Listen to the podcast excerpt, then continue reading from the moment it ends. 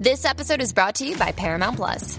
Get in, loser! Mean Girls is now streaming on Paramount Plus. Join Cady Heron as she meets the plastics and Tina Fey's new twist on the modern classic. Get ready for more of the rumors, backstabbing, and jokes you loved from the original movie with some fetch surprises. Rated PG 13. Wear pink and head to ParamountPlus.com to try it free. Hey, everybody. Today, Rahdo Talks for episode 60 of the podcast. Whew, the big 6 0. It's taken a long time to get here. Five years I have been doing this.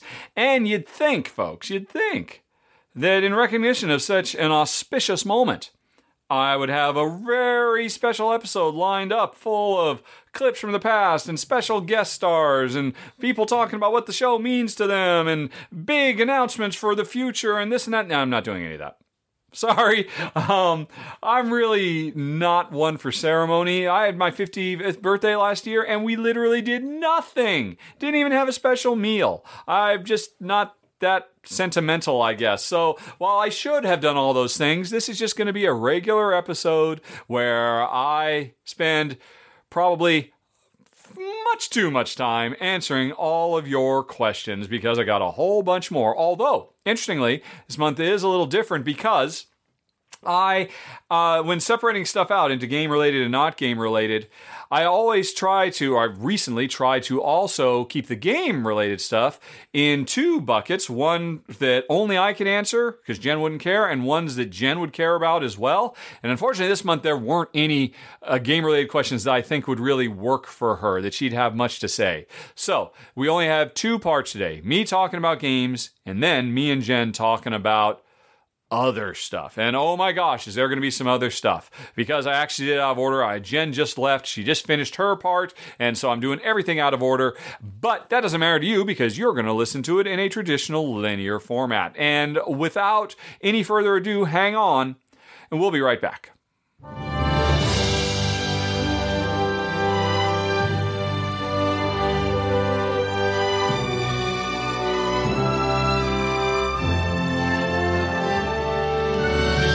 Okay, everybody, you know the drill. You ask, I answer. Let's get going. Well, we've got our first email from um, Yannick, pronounced like Janik. Thank you, Janik. Let's see here. I've already done your personal stuff. That'll come later. But right now, you want to know what do I think is the most innovative mechanism in a board game? In my opinion, the way time was used in Genesis was something I've never seen before. Hmm. Janik, that's a big question. That is a crazy big question. Um, I don't know. I, you know, I mean, there's amazing, innovative things happening in board games all the time. You want to choose the single biggest, biggest innovation of all time. I will go with my gut, and I will say the uh, the idea of legacy gaming. I think that is so fresh and interesting and different and transformative and it brings an emotional and visceral connection to the experience that cannot be replicated in any other way and pretty much no other form of entertainment provides to users. That sense of permanence, that sense of finality um, is just uh, so meaningful and so impactful. And ever since Risk Legacy came out in what 2012 or something like that. Uh, there have been a lot of publishers that, and designers who have been finding interesting and unique ways to leverage that core fundamental idea. And really, what is the legacy mechanism? The legacy mechanism is based on a decision you make during play, you irrevocably, irreparably change the game either because you destroy something or because you put a sticker on something that can't be removed or you write on something or you scratch something or whatever it might be. Um, that, it will never change. And from now on, you will always have to deal with the consequence of your choice, not just for the remainder of this game, but for every subsequent game. I think that is so brilliant and so game changing and so revolutionary because I mean, gosh, what other entertainment does anything like that? The closest I could think of would maybe be some really, really, really hardcore MMOs, multi massive multiplayer online games, where they're where you, you know in an MMO you do not have the opportunity to save your game and reload. You just have to live with what happens, and some of them do feature really harsh and brutal, unforgiving worlds that you're in, where you just have to live with the consequences. But in regular video games, that's unheard of inter, you know, movies, TV shows, books. No, of course not. You, I mean, you can go back and experience it any way you want. You, you don't make choices that fundamentally change the landscape forever. But um, board games, ripping up a card um, is uh, you know, and, you know, ripping up a card because hey, we finished the mission and we, you know, that's an objective. We're not going to do more. Yeah, that's no big deal. I'm talking about ripping up a card that is like, you know, uh, it, it, it's it's like beloved by you because you've used it so much to good effect, or it's a character that you really care about, or whatever. Um, you know, or upgrading a card by fundamentally changing it so it'll never be the same again. I mean, that that is amazing, and I'm going to say that is the most innovative mechanism our industry has ever seen. Um, I, I, could probably be argued out of it because, like I said, it was my gut response, but I feel pretty strongly about it now, having just said all that. Next up, is there any one game I could retheme? What would it be? And what theme would you choose? I think I've talked about this before. And then I've other people have mentioned, what about this other one? I mean, I've had this question before, and I know my answer. The first one pops into my head is um, Thrash and Roll, which was a game about a heavy metal rock band r- manager trying to get them up the Billboard charts and stuff like that. And I've always said this is so crazy. It's it's it's not just hard heavy metal; it's like death metal, like you know, really just the hardest of hardcore stuff. And like, man, why isn't this about pop or even country music or just like all genres? Of music because it would be so much more appealing to everybody. And that one always drives me nuts. But there are other ones like that too. Um, there was that uh, card drafting game from Donald X Vaccarino that basically was set in a kind of a Grand Theft Auto 60s gangster thing that was it's like oh man why couldn't that stay the way it originally was where it was um, you know prohibition boot uh, you know bootleggers and whatnot I mean there's been a few of them that have come out like that that I really would have liked to see changed. But you know what? In all honesty, the thing is, I have a hard time even remembering them because hey, if that mean if if if the developer has given me a reason not to play their game anymore, I almost have to say thank you because that's one less game I have to worry about. Uh, because I don't feel bad. I, I'm not bummed that we'll never play that drafting game again, no matter how good it was. Oh man, that's driving me nuts. What was it? It was from Queen Games, Donald X Vaccarino, Queen Games uh, Vaccarino card drafting crime game. Let's see if we can find it. And the, uh, Greed. Greed. Um, I you know I thought Greed was a really brilliant design, really clever, and I don't mind never playing it again because of its very silly theme that Jen could not stand, and I found a little bit distasteful, but was okay with. It's fine. Plenty of other games. Plenty of other games from Queen. Plenty of other games from Donald X Vaccarino I can play instead. So I, it's tough for me to answer that one. But like I said, the the the one that always got to me the most until somebody posts and reminds me of this other one that I can't think of at the moment. Thrash and Roll really sticks out because man, we really love that dice worker placement game. Alrighty, uh, my girlfriend and I play two player usually. So if a game is good with two players, it stays. But there is one game in our collection we really don't like with two, but it stays for two reasons nostalgia and because it's a great game. That would be El Grande. Do I have in my collection uh, game I keep, even though the two player scaling is not the best, and for what reason? That's a really easy answer. Uh, yes, we have. I own one game that is unplayable at two, although plenty of people have tried to make two player variants over the years, and maybe some of them are even good, but I don't even bother. Uh, we keep Dixit on our shelves, which is a three player minimum game, although really the more players the better. Because, well, like you said, nostalgia, we have played the heck out of that game with Jen's parents um, on when they have visited us on vacation and whatnot, because they really enjoyed it. And it's also just a handy game to have around because it's so easy to teach. It's a great social lubricant of a game, uh, you know, get to know people and, and all that. Um, but it's got a little bit more going on than Trivial Pursuit or similar type things.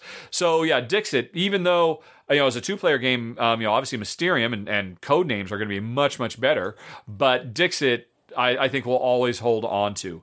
As for so that one stands out because it's literally the only game that does not support two player. And I'll go as far as to say it's the only game that doesn't support two player well. New. I've got one other. Dice Town. And we keep we keep that for the exact same reason because we've played it a lot with Jen's parents. And that game is okay at two, but I wouldn't call it good. You need to have at least four players for Dice Town to come alive, and we keep it because uh, because it makes Jen happy knowing that it's there, and she thinks, oh, we have it if we ever need to play with somebody. So those would be the two that come to mind. Okay, let's see here. Shaw says. He said, not Shaw. Shaw has many names. It's Gerald. All right. Uh, congrats on five years. Yes, you're right. Wow. Shaw was more prepared for this episode than I was. Not Shaw, Gerald. Gerald. Um, all right. My question is in episode 59, when you were talking about GAMA and the coronavirus, uh, is it bad to buy board games that are being delivered? I have a game that was out of stock and they're getting a new one delivered from the manufacturer stock up. Should I be worried about anything? Dude, I am not a doctor, nor do I play one on TV. Of course, I get new stuff coming in the mail. Actually, it's slowed down a lot over the last month. It used to be almost every day something new would show up. Now it's like every three or four days, um, which, like I said, sounds silly, but you know, th- once every three or four days, a new game or prototype more often shows up. And here's what we're doing with uh, anything because you know we are still ordering stuff from Amazon and we're getting deliveries and things like that. Uh, whenever a delivery shows up at the door, you know we get it, we um, take it, not and we don't put it in the house. We carry it through to the back porch, put it on the ground on the back porch, use a knife, and uh, open it up.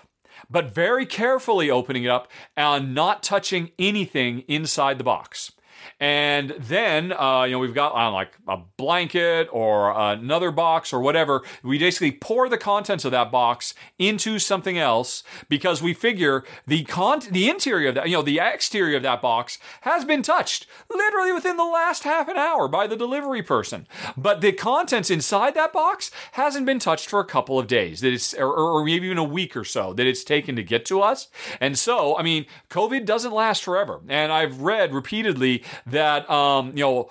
Uh, soft surfaces like uh, cardboard, it, it, doesn't even last near as long. So uh, we, we assume the inside is clean, so we dump that, take that inside, and then we put the box in the recycling.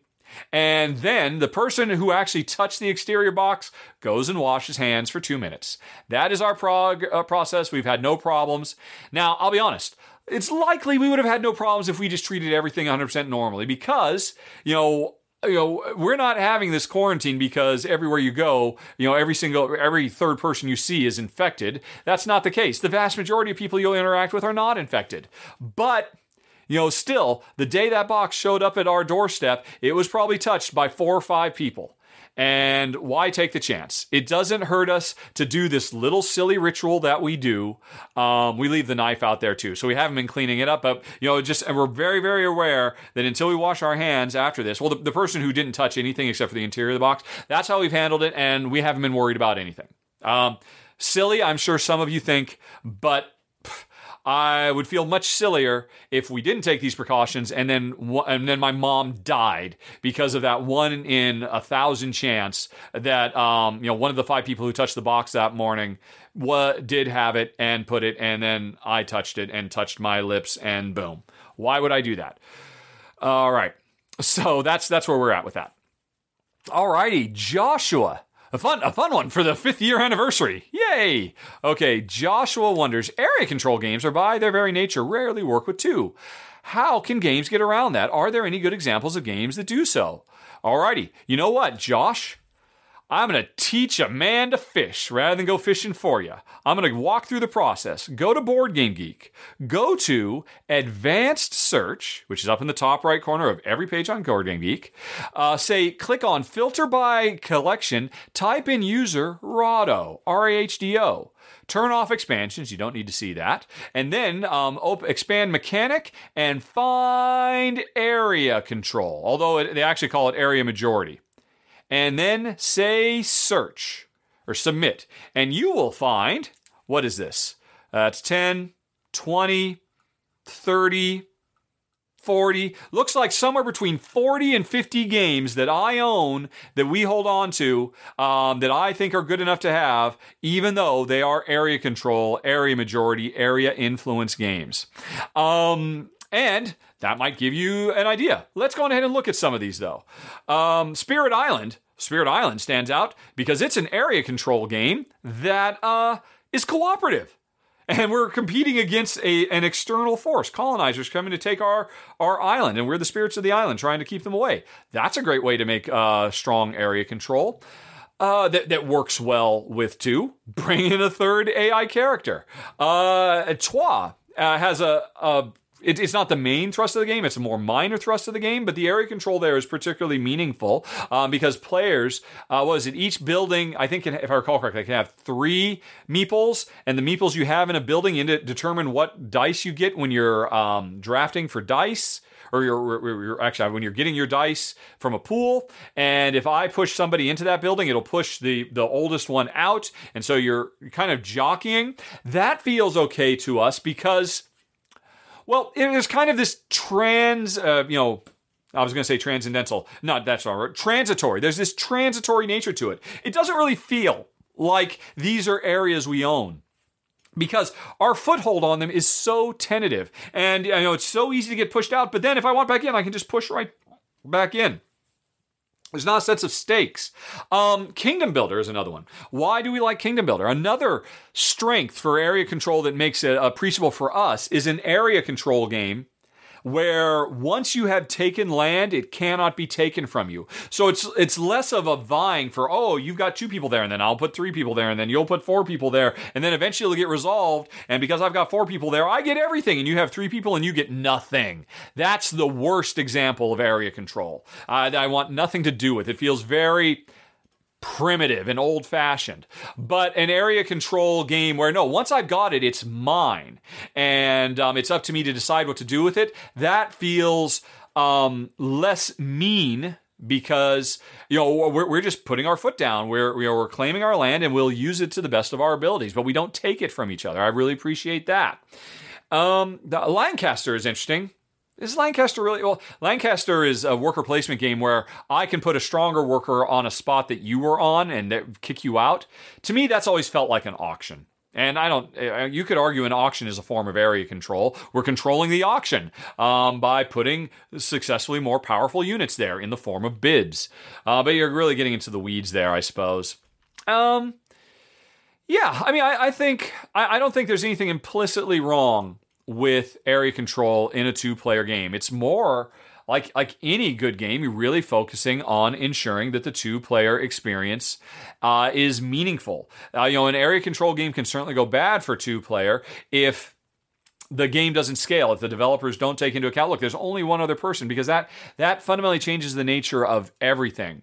When there's a third player at the table everything i do to you is slowing me down as well relative to that third player. But in a two player game everything i do to you is also speeding me up. So um, you know cutthroatedness is enhanced significantly, which is why Jen and I are so sensitive about it. Maybe more so than a lot of people who watch our show who play at higher player counts.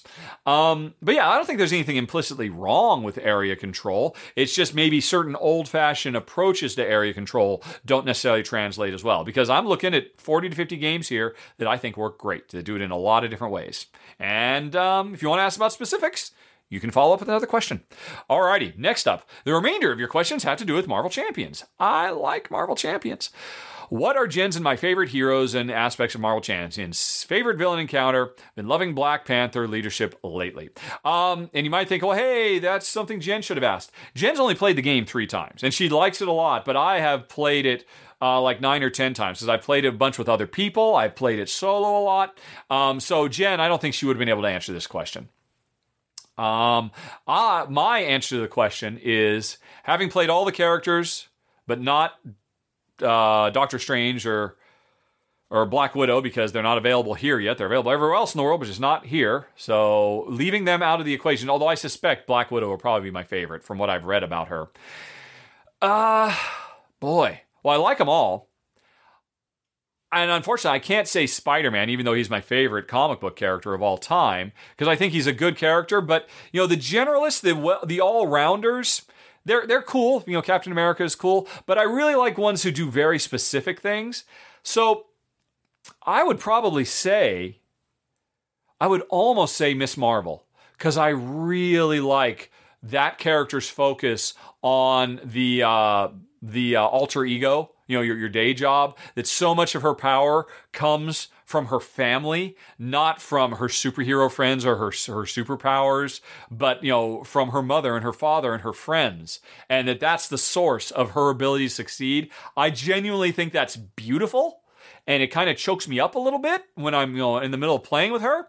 Um, and even if that makes her a bit more pigeonholed, she's not quite as flexible. Um, I, I, still just love that. I guess really it's more on thematic reasons rather than uh, gameplay reasons, though. What are my thoughts on the upcoming campaign box for uh, Marvel Champions? Please, I just wants it. I wants it, my precious. Um, I can't wait for it because it'll be an excuse to make Jen play it with me more. Because honey, there's this new thing we got to play it together, so I can film a run through for it. Wee! I, I, I, I couldn't be more excited. I have to admit, I haven't really looked that much at it because I know I'm gonna get it sight unseen. But I, I, couldn't tell you much about the particulars. I guess I'm most excited about the fact of campaign play that will spread across multiple games and your your characters can level up and, until you finish the campaign. That's obviously the coolest thing. I mean, who are the characters in it? Oh, uh, Spider Woman. Oh, and I'm really excited about Hawkeye because I think that could be really cool too. Because, well, I mean, although, gosh, well, no, no. Spider Woman's core thing about being able to mix two different, what are they called? Disciplines? Aspects, two different aspects in one. That sounds really cool, but I'll be honest, my least favorite thing in any of these sorts of games is actually trying to to um, construct decks and and strategize all the card combos. I'm still at this point, even though I've got too many cards. And when, when I first got in the base box, I just said, hey, just one of every card.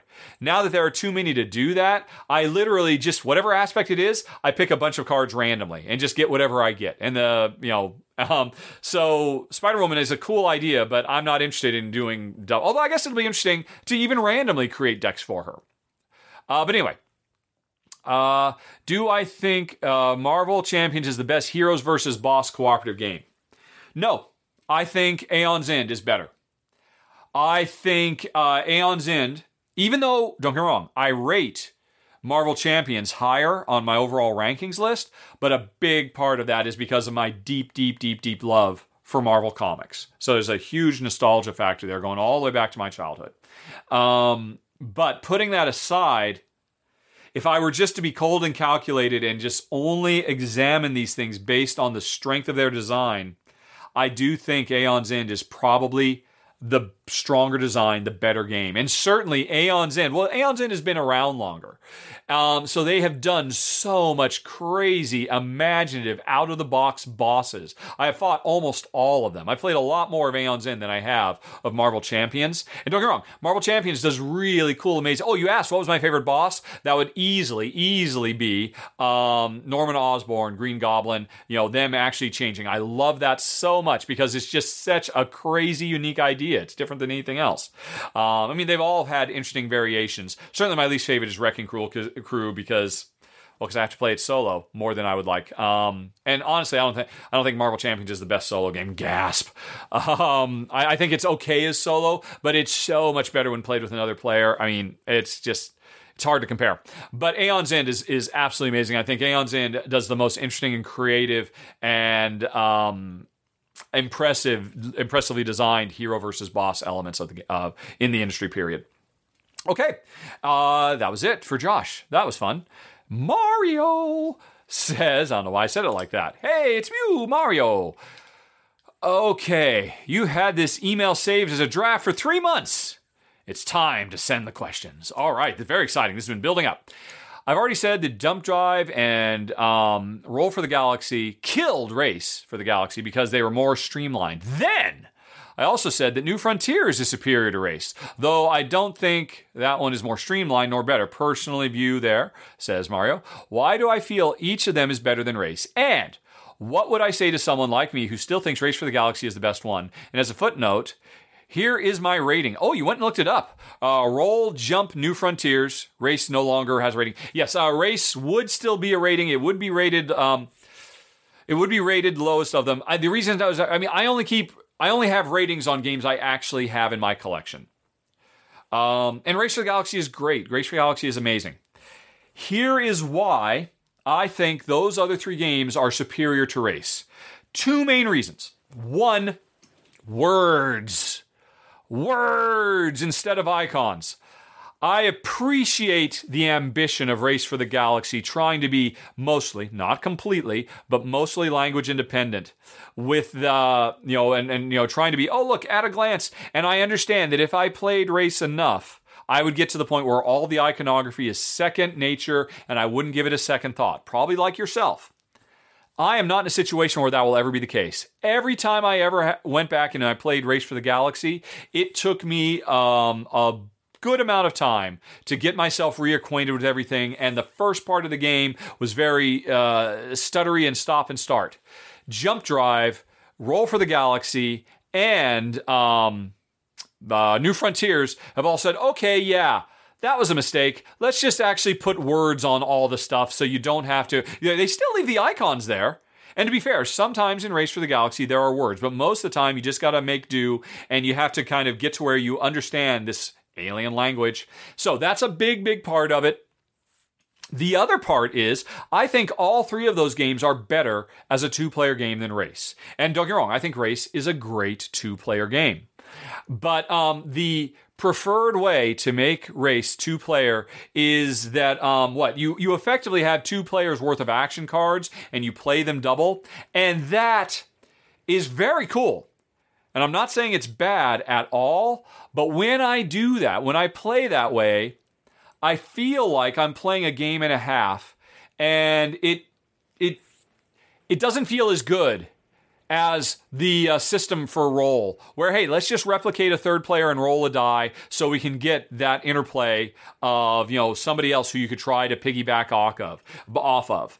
I think that is so superior because as you said it's so much more streamlined it's simple it's i mean i, I can still try to intuit what that die is going to do because i know probabilistically what it's likely to do and i can make my plans around it but it's just so nice and easy and clean and it just flows. Jump drive of course is basically a solo game where everybody's just running their own race.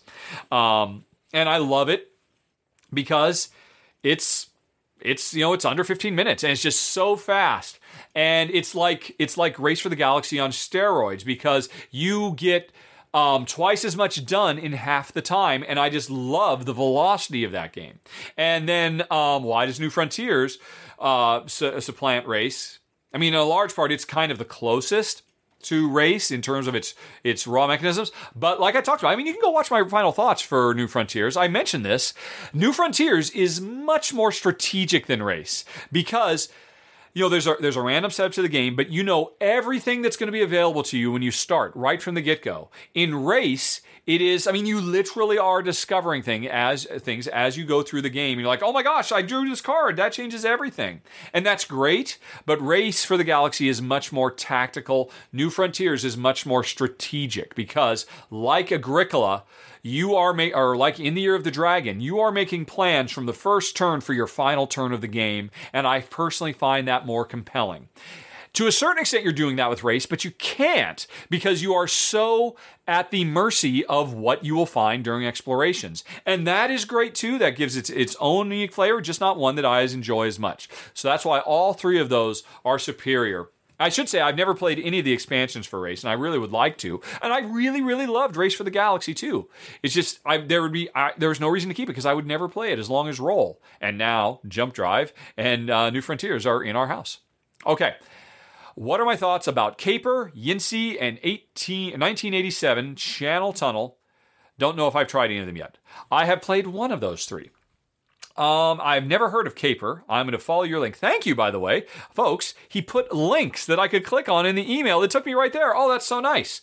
Um, I don't know anything about Caper. I've seen this box art, and um, it's a two-player strategy game which player recruits thieves, equips gear, tries to steal from popular places around Europe. Plays across six round, colorful, quirky design.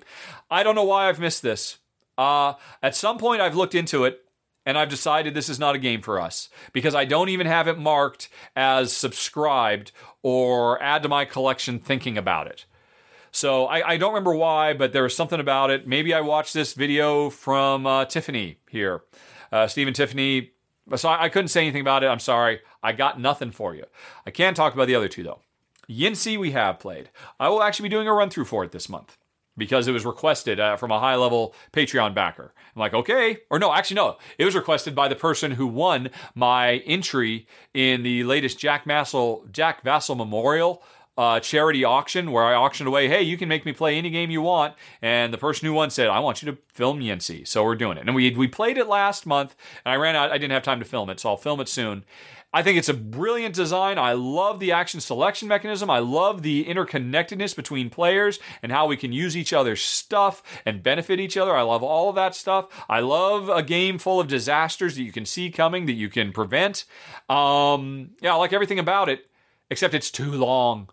It's too long, too long, too long. I mean, we're to the point where, you know, a three plus hour game there's just almost nothing that um, doesn't matter how good it is we're, we're not going to stick it out so i would love to see a 90 minute or you know a 60 to 90 minute version of Yincy, and that would be an amaze ball potential top 10 of the year maybe and then the other one, oh, uh, 18, 1987. I so want to play this game. This is a game where uh, two players are working. I guess it's a cooperative game. I'm starting on the English side. You're starting on the European side. And we're both tunneling to the center of the table to actually make the tunnel. I love that idea. I just, they never sent me a review copy. If they had, I totally would have covered it because I'm just in love with it, but I never got a chance to play it. And as you probably know, if publishers don't send it to me, it's not going to get filmed because I get I have I always have a too much of a back uh, catalog of games that publishers have sent me. So yes, I could go out and buy it, but I would never have time to play it because I've got too many games that I need to play. So sadly, it looks great though. I really like the idea of it a lot. Okay. And I also we really liked 1906 San Francisco, which was a prequel to it. I thought that was a good design, so this is probably it's probably a good design too. Moving along to Mario's, like I said, this is three months worth of questions. Have I tried the expansion for a Railroad Revolution? No. Why? They haven't sent it to me. Otherwise, I would have. In your perspective, it's such a good evolution of the base game, and you're interested in my opinion. What I have heard is that it saves the base game. That the base game has problems that I was not aware of because I didn't play it enough to see, you know, degenerate strategies that emerge or whatever, and that this addresses those, and I think that's great. And if What's Your Game ever sends me a copy, I will be happy to get it to the table and uh, do some video on it. But the same as those last three games. Although we didn't like Azul for two players, actually, I thought Azul was great for two players. We didn't like it because it was too cutthroat. All right. Will you or are you interested in trying the other Azules? Nope, because I believe, from what little I've looked at them, they are just as cutthroat, and therefore we're not interested. Um, but I'm sure they are fantastic because Azul is a brilliant design that deserves all the uh, critical and commercial success it's had. It is a, uh, super design, just not for us, sadly. And I suspect the other ones won't be either. Do all the games shown in my roundups get recorded for rundowns, run throughs? I'm asking because I have a feeling I never saw some of them on your channel, although we have a glimpse of recordings during a roundup. Actually, I just filmed my April 2020 roundup yesterday. And I talked about this very topic. So if you haven't yet, go check it out. Uh, I get about a third of the way in and I stop and say, hey, let me tell you about how that works. And you, you can see it all. So you've probably already seen it by now, actually, because this was again was three months ago. Um, right. Long story short, up until now, up until starting my ninth year, when I did roundups, I would actually film little devoted five to 10 minute long snippets of gameplay um, with no sound or anything that existed only to be in the background of the roundups. And I have now stopped doing that because it was so much work. So much work. Alrighty. Um, and it led to confusion, like this case in Mario, and people went off and tried to find run throughs they couldn't find. Um, now you don't have to watch it, although you probably already have. challenge Mario gives me. From the video games I've worked on over the years, which would I think would be the best to adapt into a board game in three categories? Best as a solo game, easiest to do, and the most profitable. Um, I would say the answer to all three is the same, and it's really kind of a cheesy, unfair answer. It's obvious. It's The Sims. Why hasn't The Sims been? I mean, I, I wouldn't be surprised if they had. Surely there is a Sims board game, right? How could there not be? Back to the board game geek. Search for The Sims. There's not. How can that be? The Sims is so. I mean, there are other games you could say are sim adjacent, like CV and Pursuit of Happiness, and those games prove, or the, the, the game of life, those games prove how amazing a Sims style game would be. What would it be? I think to truly capture the nature of The Sims, you would have to not be in control of the little avatars that you are trying to build a little world for. And I could totally see that working in um, in cardboard form with a simple AI system that determines what they're going to do and you know throws in some surprises. Uh, you know, I mean, oh, gosh, look at the you know the uh, taking care of your pets in Dungeon Petz, and and don't tell me you couldn't um, see that applied to Sims perfectly. And of course, building little houses and you know having a market where you can buy stuff and players competing to have to achieve objectives, yeah, it's a no brainer. I, I, should say I didn't work on the original Sims. I worked on the first version of the Sims that came out on console. That came out on PlayStation 2, Game, Cube, and Xbox. And the interesting thing about that process, there were two design challenges. I was a designer. I wasn't a programmer. So my two design challenges on that game were one, how to make it work for a, for a gamepad instead of a mouse and keyboard. And that was like the main thing I did. Um, you know, and then they continue to do that in every sequel. And it kind of, I think, helped define. Actually, no, I know it hugely defined. I mean, nobody notices this. It was a major turning point in user interface for um, video games because I had the idea of, hey, I'll use the D-pad to bring up four different mini menus. And now games do that all the time. So, um, yeah, I should have trademarked that or um, you know gotten a patent on that so I could get a little something for it.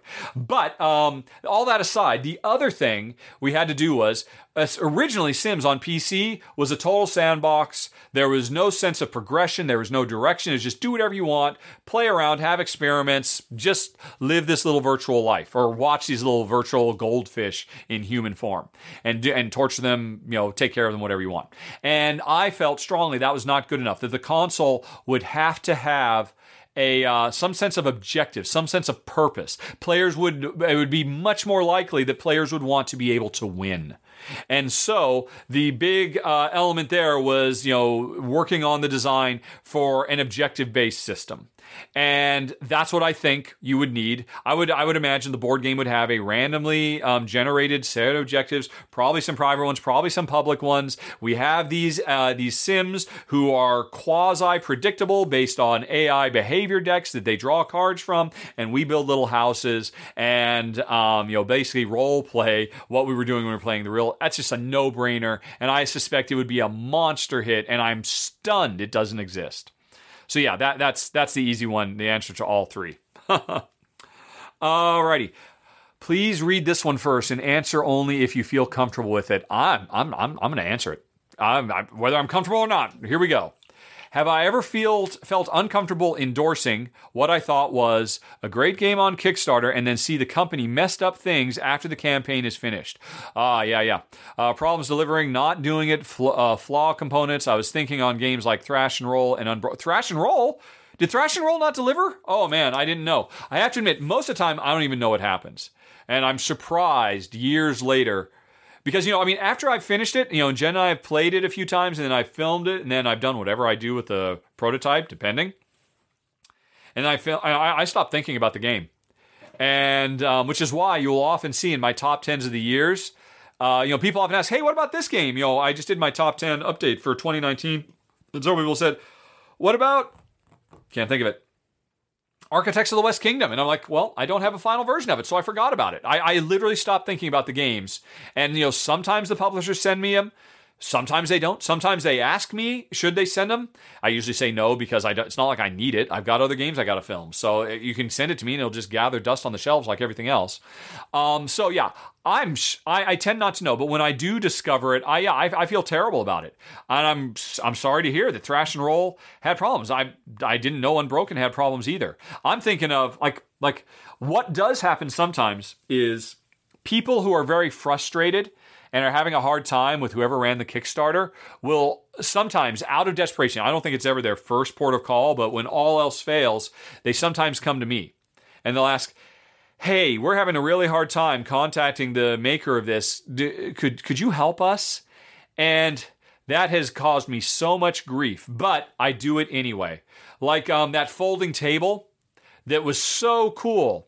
Um, the you know uh, you know that folding gamer table, I love that. And apparently the developers just they tried and they failed and and so for a long time, people kept coming to me, and I was trying to be a go between. This has also happened with me and some of the games from uh, Golden Egg games, you know, that airlines game specifically. And I would try to be a go between because up to a point, the publishers are a bit more likely to respond to me speaking on behalf of the players. But in most of these cases, it got to the point where they stopped responding to me as well. And then I, all I can do is just tell the people who, again, I feel terrible about this because I'm partially not to blame, but I'm certainly involved because it was my enthusiasm and excitement for the game that got them, in many cases, to give up their money. And now they've effectively lost their money. And I wish that didn't happen. I mean, at the end of the day, it's not my responsibility. Caveat emptor, buyer beware, and all that. But yeah, I, I, think it's awful, and I wish it didn't happen. And I'm really, ha- I'm very glad that it happens very rarely. Um, yeah. Anyway, there, there's your questions. Thanks, Mario. Let's move on to Daniel. Oh, Daniel, Daniel, Daniel. Hey, Dan. Um, your first question was about um, uh, me and Tom Vasel both putting out the. You know, don't worry if you don't get all the games. There's so many other games. There's plenty. There's enough for everybody. You have made some very good points about this question. Except that's the problem. You didn't do a question. Anyway, though, I accidentally answered this one in the personal. I know you listened to the personal section, so you can keep on listening. You'll get that first one. So then you had more questions. And I, I see, I skipped the other game questions, but I'll come back to them. Alrighty. Um, right. What are my top 10 lazy gameplay mechanisms? Your Dan's number one, move X, roll a bunch of dice, you hit on a five. Uh, move X, roll a bunch of dice, you hit on a five. Right. Um, you know, that's gonna be, yes. Roll to resolve is, as far as I'm concerned, at this point, didn't used to be the case, but at this point, it has got to be the laziest game design mechanism there is. Even more so than roll to move. I have been more impressed by some designs that use roll to move in interesting and clever ways than I have by most roll, dice, and, and skill check. It, it, it, it's just it just shows. I mean, there are so many cool and interesting things. So many designers have done so many amazing things with with the idea of using dice to see, oh, look, you've got to roll five dice and you got to get at least three of them with a five or a six, or, you know, they're all the versions of the same thing and they're all boring. Um, how could anybody do a simple thing after they played um, Legends of Andor, which also has roll to resolve, but they had that really cool thing where you, you you you have a group of dice and you roll the dice one at a time, and every time you roll, you have to make a decision. Oh, I got a three. Well, you know what? I'm going to re-roll. I have th- two more re-rolls, Yahtzee style. I'm going to try to get a better one. I got a four. What are the chances I get a five or six? Should I stay on that? And then suddenly roll to resolve becomes really cool and dramatic and exciting and fresh and different. And how can anybody go back to just doing the same old stuff? And yet publishers do it all the time. So I agree with you on that. Totally. Um, you wanted five. You're a monster, Dan. You are a monster. Uh, Oh, no, no. You said my top X. Oh, good, good, good. Okay. Well, my second one is stealing stuff. And I mean, yeah, granted, I just don't like it. I don't want to steal your stuff. But I mean, I'm, I'm, not talking about just stealing in general as a concept, but rather a game that has cards that you get and you get to do special powers and, you know, there are little events that you can make happen. The cards where, oh, steal lumber from an opponent, steal three bucks from an opponent. Geez Louise, talk about such a boring, pedestrian, prehistoric means of engendering interaction between players. Tell me you can't come up with something better, designers. Of course you can. I did a whole top 10 of interesting ways to have interaction between players that isn't just, oh, look, I steal your stuff or I smash your thing fine if that's what you want to do, if you think that's fun. But even within the realm of doing that, there are more interesting ways to go about it. So that's certainly my number two laziest thing, which is synonymous for things I just don't like in games. And um, I've given you my top two because I, I, if I thought about longer, I could probably come up with some more. But honestly, I don't like being negative. I know it's hard for you to believe, Dan, because you bring out the negative in me. Um, but uh, Dan, I got to say, by the way, um, this was a great email. Like I said, I already d- addressed your first one later on. Spoiler alert, I largely agreed. I thought it was a good point, but I did have some counterpoints. Your personal questions, which were all very interesting, were all very long and they were all singularly missing questions. So I'm just warning you now. The rest of them will come, and you're going to hear me later on because remember I, fil- I recorded this out of order. When I get to it later, it's just a reminder. Sorry, I didn't get to them, but I, I, I you know keep sending emails, but just try to make them a little bit more question focused because that really helps me in this actual Q and A format that I'm in. Anyway, though, moving along, Mario is back. Mario, he, literally wrote, I'm back in all caps. He has one more question. Mario's been playing Transatlantic, and he put a link, but I don't need it because I have played and I really dig Transatlantic. He's been playing it online on Yucata. All right. Um, why do I think Transatlantic flew under the radar of most gamers? And only has a 7.1 on BGG. Uh, he remembers Paul Grogan complained a lot about the rule book, which I remember that, and I didn't think I didn't understand why. I thought the rule book was fine for the most part. Do I think it was something else? You know, uh, you know, I have my final thoughts. After two years, did my perspective of the game change? Sadly, no, it hasn't, because after I film my run throughs, um, they get basically immortalized in amber because, as I said earlier, I don't get to replay the games. And I think, did I talk about? Well, at the time, I don't think. I I, I know exactly why it flew under. And by the way, seven point one on Board Game Geek is really good. That is a very good score. So I, I would say it has a, a, nice high score. Actually, let's go ahead and follow your link. What is its standing on Board Game Geek? What is its rating? It is currently rated the number um, 1289th best game in all of board gaming. That's actually really good for Board Game Geek. Being in the top 5,000, considering there's hundreds of thousands of games in this uh, catalog, that's actually pretty good. I would say it has been treated very well by the ratings on Board Game Geek. But you're right, it came and went, and that's a real shame because it really is uh, such a labor of love for Mac Gerdts. I have talked to him a few times about it. I played early prototypes, and I know how much he loves this subject matter, and it was a love letter from him to the industry. And yeah, it's just been forgotten. But the answer is very easy. It is basically a re-engineering or a rejiggering of the core gameplay mechanisms of Concordia. And Concordia is hugely popular. And most people are actually pretty price sensitive about Con- let's see, Concordia about buying games. I mean, they don't necessarily want to buy tons and tons of games. Uh, right here we go. Concordia. God, can I not spell Concordia? C O N C O R D I A. I'm looking up Concordia standing on Board Game Geek. Concordia comes in on Board Game Geek as the number 17 of all time. And so, people considering getting transatlantic are saying, well, you know, that's number 1200. And Concordia from the same designer that is 60% the same game. Uh, you know, the, the card mechanisms and a lot of the actual card functions. But, you know, the game itself, it's not a, you know, a route area dominance thing. It's a, it's an engine building uh, industry game. But hey, the actions I do are largely the same. So if I'm going to get one of them, I should get the game ranked number 17 of all time instead of number 1200 of all time. It's it's a victim of Concordia. It's as simple as that. Uh, I'm 100% positive that is the explanation. There are other reasons, of course, but Concordia, and by the time Concordia came out, it already had several expansions. It was very well established. Transatlantic never had a chance, quite frankly. Um, Transatlantic, for it to be successful, would have had to differentiate itself more from Concordia and um, not be so close as to draw comparisons. I mean, I'm guilty of it. I drew comparisons too because I knew that's what everybody would ask me. Why should I get Transatlantic if I already own Concordia? And I, I would like to think I made a good argument for why. But yeah, it's, it's a victim. Mac Gerdts was a victim of his own success there. It's interesting. For the longest time, um, Transatlantic was a radically different game. It was a rondel game. It was um, not a hand management. And ultimately, for his final iteration, he said, you know what? This Concordia thing works really well. I'm going to transplant that over here. And that's when the game really sang and it came to life, and he ultimately was able to finish it. But it's also when he put a nail in its coffin, sadly, because it is a great game. Fantastic. Okay, so uh, moving on to Stephen wonders when Forum Trajanum came out, Stephen wasn't drawn to it for some reason. Lately, he's heard and read enough positive things. He wants to give it a try.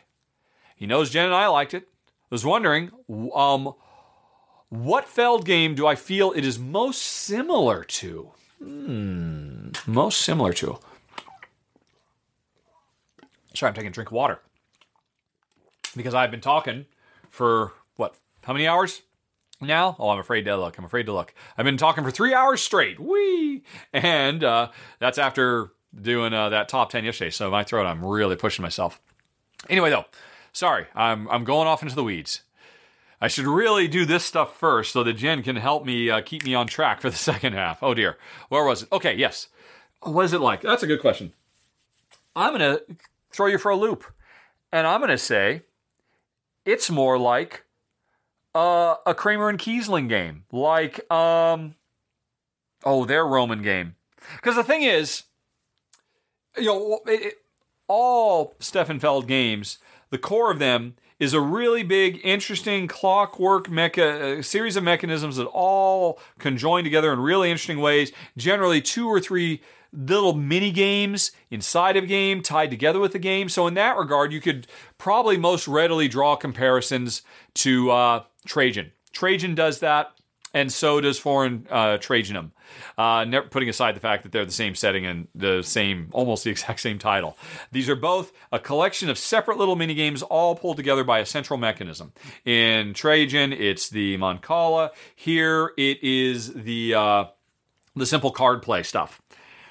Uh, but that simple card play feels more like, and I cannot remember the name of the game from Kramer and Kiesling, and this is driving me nuts. But it wasn't Forum Trajan, but it was something like. So I'm going to go on ahead and look up games by Kramer. I'm going to go back to advanced search. Uh, Porta Nigra. I don't have to look. Porta Nigra. The um, Forum Trajanum is a combination of Porta Nigra and Trajan. That is what the game is. I don't know if that helps you or not, but that was your question. Okay, next question. You've heard about uh, Feld's new game for 2020, Bonfire, which looks like it's based around a cool new action selection mechanism, one of Feld's strengths. And there's also Castles of Tuscany, which is very easy to fi- eager to find out more, as it's clearly related to Burgundy. But how? Oh, and your question was, have I heard of them? Yes, I've heard of both of them. Um, I'm very excited about both of them. I have not, uh, you know, other than acknowledging the existence of them and ensuring that they will be gotten no matter what you know, if the publishers wouldn't send these to me, these would be ones I'd break my rule and I would go on ahead. You know, I will. First of all, I used to send emails to publishers all the time saying, "Hey, my name's uh, Richard Ham. I film a show. Rahdo runs through. Uh, do you send out review copies? Because I'd really love to cover X." I used to do that all the time. A couple of years ago, I pretty much stopped doing that because I get too many games. I don't need to be soliciting more games, and that's why, as I've mentioned um, at other points in this podcast, although you may not have heard them yet. I don't really remember, or maybe I have because it's all blurring together. That is why I'm to the point where, you know what? If a publisher isn't going to send it to me, too bad. I'm, I'm just not going to cover it. And um, I am not necessarily going to go seek out the publisher because I know pretty much at this point I'm a big enough show that any publisher that I asked would send me a review copy. But I get enough stuff that I just don't ask anymore. There are a few games, if they don't send it to me, I will ask. And anything from Stefan Feld, I will ask. Um, so they are still rule breakers for me, and and actually, I, I, I suspect I probably will have to ask for both of them because uh, surely uh, they're coming from Ravensburger. Is that right? I'm not sure. I actually I really haven't paid attention. All I need to know is when do they become available. Um, and at that point, I will send an email, hat in hand, saying, "Please, sir, may I have some more? I film a show. Would you like me to cover your games? Um, because these ones I need to play, must play. All right." Um, and by the way, you can always tell what games those are because if you go to my wish list on Board Game Geek, uh, anything that I've rated a one or a two, certainly anything that's rated a one, and probably anything that's rated a two. Well, no, that's I haven't ever made this a hard and fast rule. Anything that I've rated a three, yeah, I'd love to play it, but I'm not necessarily going to seek it out. Ones I will get, or no, okay, that's how, that's how I break it down. Threes, I'd really like to play it. I'm not going to seek it out. Twos, yeah, okay, if they're not going to send it to me, I might ask. Ones, oh, if you're not going to send it to me, I'll buy it myself. Um, you know, that would be a way that I think I could quantify how I rate stuff in my wish list. And fours, well, those are, I don't know if I want to play this or not. Okay, then we move on to Mario. Mario Is this the same? Yes, it is. Strike three. Okay. Uh, boy, Mario, you had a lot of questions in your heart and soul. Let's go. You were watching my rundown for Dreams of Tomorrow. Uh, did I ever end up getting a final version of it? With some time distance now, my rundown is from uh, October of 2018. How do I think the game stands? He never sent me a review. He never sent me a final copy. So I don't know. I don't know. Actually, wait, no, no, no, no, no. Wait, which one is this one? This is. Yes, this is that cool collect discs and then use discs to sculpt your little dreams and then resculpt them and change. Yeah, that was a really cool game. Uh, I think I got an email from him not too long ago saying, "Good news, we're going to send you a copy." So I haven't seen it yet, though. I mean, I was told like four or five months ago I was going to get sent a copy of Tang Garden. I'm like, oh, cool, great. Uh, I'll, I'll film it. And they never have. And Tang Garden is not a game I rate high enough that I'm actually going to write back and say, hey, dude, where's Tang Garden? If they don't want to send it to me, they don't. If Dream of Tomorrow, though, yeah, I would love to give that one a go again because that that was an interesting one. I didn't get to play that one with Jen. Uh, at that point, when it came in, I think Jen was on the road. And so I ended up playing with Gordon Calleja, who is a friend of mine in Malta, who is a professor of game design and who is the uh, designer of Vigil, uh, not Vigilance, Vengeance, and is uh, the head honcho of Mighty Boards. And so he and I played it. And uh, we both had a great time, and I was always very sad because I figured Jen would really like it too, but we never got a chance. So that one I'm actually looking forward to. I have a reason. See, even often when the publisher does send a game out and it ends up on my shelf, well, one, that means it could potentially be considered for, you know, game of the year list at the end of the year. But it means I'll probably have to play it again, but I'll have a reason to play it. I need to have a reason to play a game. And one reason is, you know what, this might be in my top 10 of the year. Oh, look, I've got it, I'll play it. Another reason is obviously I need to film a video for it. And another reason, although it's very rare, but there's a few games out there that it happens. Oh, you know what? When I played the prototype of this, I played it with somebody other than Jen. I'd really love to share this with her. And Dreams of Tomorrow, I hope he sends it because I'd love to get a go again. About prototype, says Mario. Do I uh, have to print out anything to, te- to test prototype? Do publishers send me a pack with all the cards, boards necessary? And do you use tokens from other games? Or do they send you a box with everything you need to play the game? All three of those. It varies from publisher to publisher, from game to game. More and more, publishers are really upping their games because they realize how important these videos of their prototypes are. So they are realizing, I mean, you go back and look at some of the old prototypes I used to cover. Oh my gosh, so ugly. So very ugly. These days, it's rarer and rarer to see a really ugly prototype. And there are cottage industries in, in Europe and America where, you know, they are businesses that print out near retail quality copies of prototypes. So I think that's these days, that's the norm um, prototypes that everything's in the box. Even the box looks really great. And, um, you know, you'd have to actually physically touch these things to realize, oh, that's not quite the same quality finish that I would expect from a, a retail copy. But it's still not at all unusual. I mean, heck, um, I'm going to be filming a run through for uh, Maharaja this month. And they sent me, they didn't send me any of the things. They didn't, they, you know, the game has dials and they didn't actually send me the little snappy plastic things to hold the dials together. And so I'm going to have to try and MacGyver something like that to work. I'm like, how what the, how could you not do that? Um, and they didn't.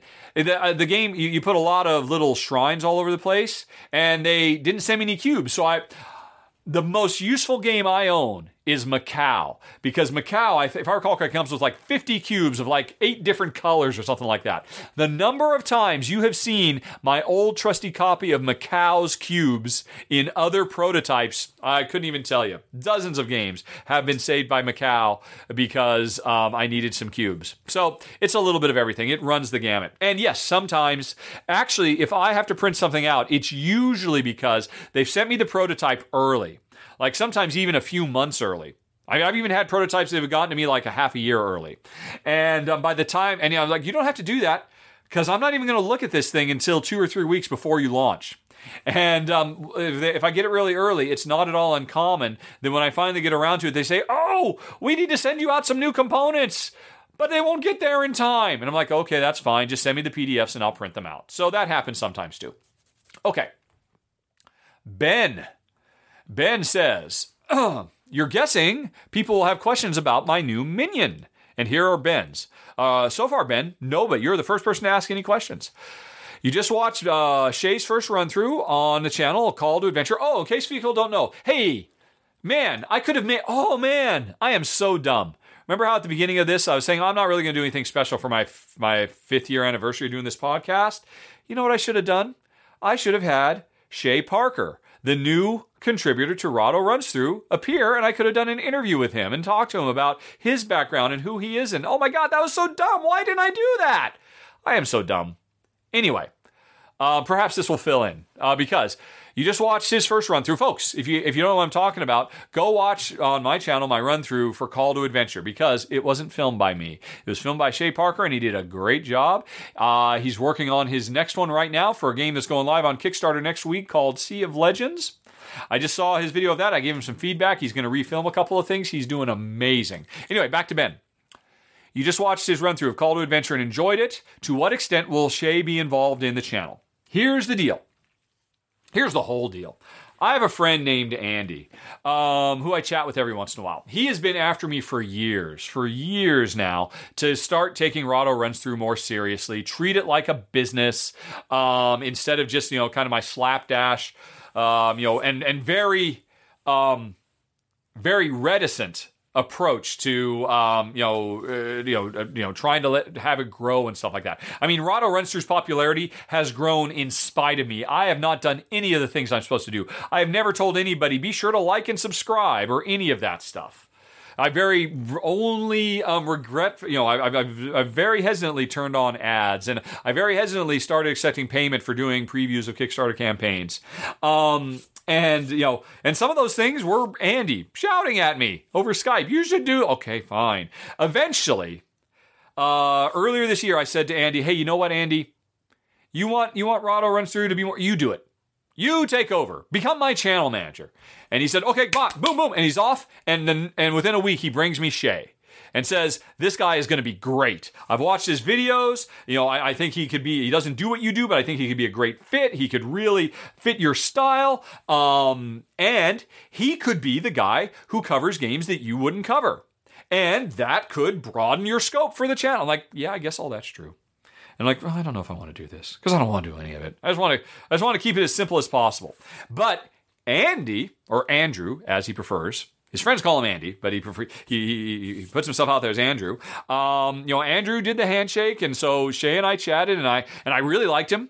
And I watched some of his videos, and his videos are fantastic. The thing that really convinced me that Shay was going to be a good fit was he did a short series of how to teach games and he did such a great job on that. And the lessons and you know the messages he had, those were perfect. I mean, he was like channeling me, and I'm like, okay, this is going to work. And so um, we, uh, you know, and and so uh, we said, hey, let's do it. And Shay said, well, you know, um, let me do this a call to adventure. I think it'd be really great. And, I'm, and I was really happy because I have been asked many times over the years to do call for to cover a call for adventure, and I was genuinely interested because I like the narrative stuff, but I didn't like the roll to resolve, as mentioned earlier. Although to be fair, this game does more interesting stuff with roll to resolve than most. It actually does some pretty cool stuff. Shay actually convinced me about Call to Adventure that it's worth probably checking out someday. But anyway, um, I was so happy he suggested, like, yes, this would be perfect because this is the whole point. Now, Call to Adventure will be covered on my channel. This will be of great value to my viewers, and I didn't have to lift a finger. Um, and it's been great. And actually, to be fair, I did lift a finger. I, um, you know, he did his first run through, which was like 30 minutes long and I gave him an hour and a half of feedback, but then he did a second one and it was what the one you saw and it was almost perfect. I mean, I still have a couple little tweaks, but I'm just getting really persnickety. I just last night watched his Sea of Legends. I thought that was great. Wait till you see Sea of Legends. Wow. I mean, this guy, if he keeps up, he is going to supplant me um, because I think he does some things better than I do. But anyway, um, bop, bop, bop, bop, including uh, he doesn't make near as many goofs as I do. He's def- definitely less scatterbrained than me.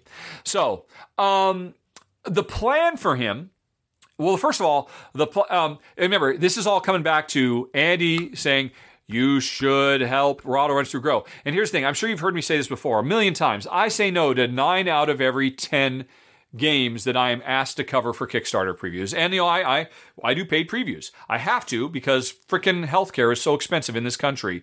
When we realized how much this was going to cost and how much more we were going to be paying in taxes because we weren't living overseas, we realized I had to start because uh, otherwise I would have to quit doing Rahdo Runs Through and go back to the video game industry if I wanted to live in America and care for my mom who was living with us. There was just no getting around it. We had to do it. So um, and meanwhile, Andy said, "Yes, do more." And I was like, uh, "Anyway." Um, so, uh, you know, I everybody's heard me say I turned down nine out of ten. Probably at least three or four, maybe even five or six of those nine, I turned down, even though they look like they're perfectly good games. They're just ones I wouldn't care to play, and that's where Shay can come in. Shay can potentially cover these other ones and somebody else that Andy is talking to. And there's a potential that Andy's going to bring another contributor in who is fantastic. I'm not going to reveal yet because we're waiting to see how it all works out, but I, have got a good feeling, just like I had a good feeling about Shay. I think it'll work great. Um, so that means, well, it's better for everybody. Um, you know, one, Shay can uh, potentially try to make a living out of this because you know, Shay's a young guy living in Southern California, and um, you know, trying to be a board game YouTuber doesn't make ends meet. But being on my channel and co- doing Kickstarter previews can really help with your bottom line. So Shay is benefiting, covering games he wouldn't get to cover otherwise because he's on a channel that has hundred thousand subscribers instead of a channel that has fifteen thousand. Although, make no mistake, uh, Shay was doing great. Fifteen thousand subscribers to a YouTube channel—that's a big deal. Um, so, uh, anyway, so he can cover that kind of stuff. But it's not just that he'll start covering things that feature, you know, player conflict or whatever. Because he he's a much more omnivorous gamer than me. I'm really narrow in my choices, whereas he he likes everything. He's more like Tom Vasel in that regard. So I just I am just really happy that more a, a wider range of stuff is going to be present on my channel. And i think that's good for everybody. Even for people who don't who know they only want to uh, who have decided my taste is like Rahdo's i have a lot of viewers like this.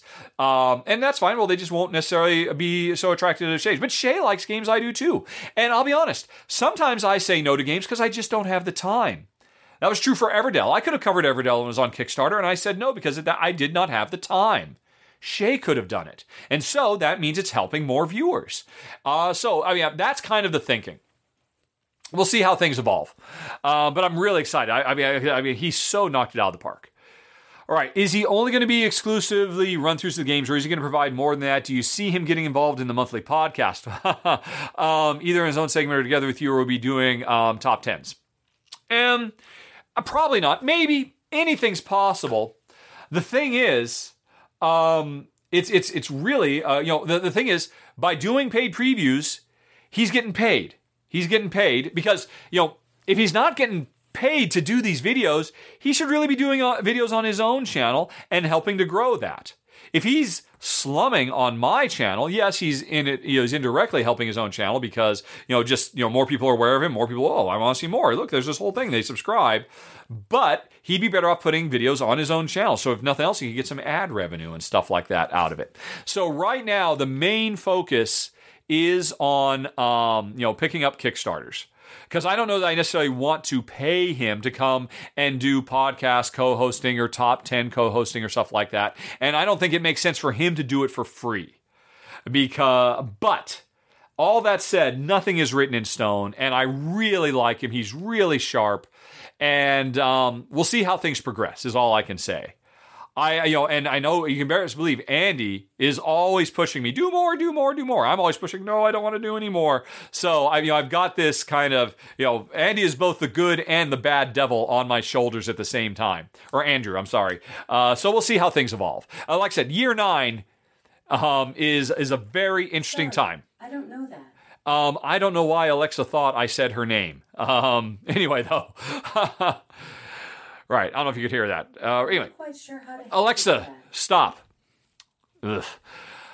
She's really great at turning on and off lights. All right. Um, so, how are, how are we determining? Oh, you have a lot of questions about Shay. What? I mean, I, I think I'm kind of answering these as I go. What games Shay will run through besides games that are interested in? Will there be a feature request for him to do run throughs similar to what you have? Yeah, I, I think all that stuff is great. Um, I think there's a lot of games out there that I feel fundamentally terrible that I haven't been covered, and I just don't have time to do it because I've got my obligations for stuff I do have to cover.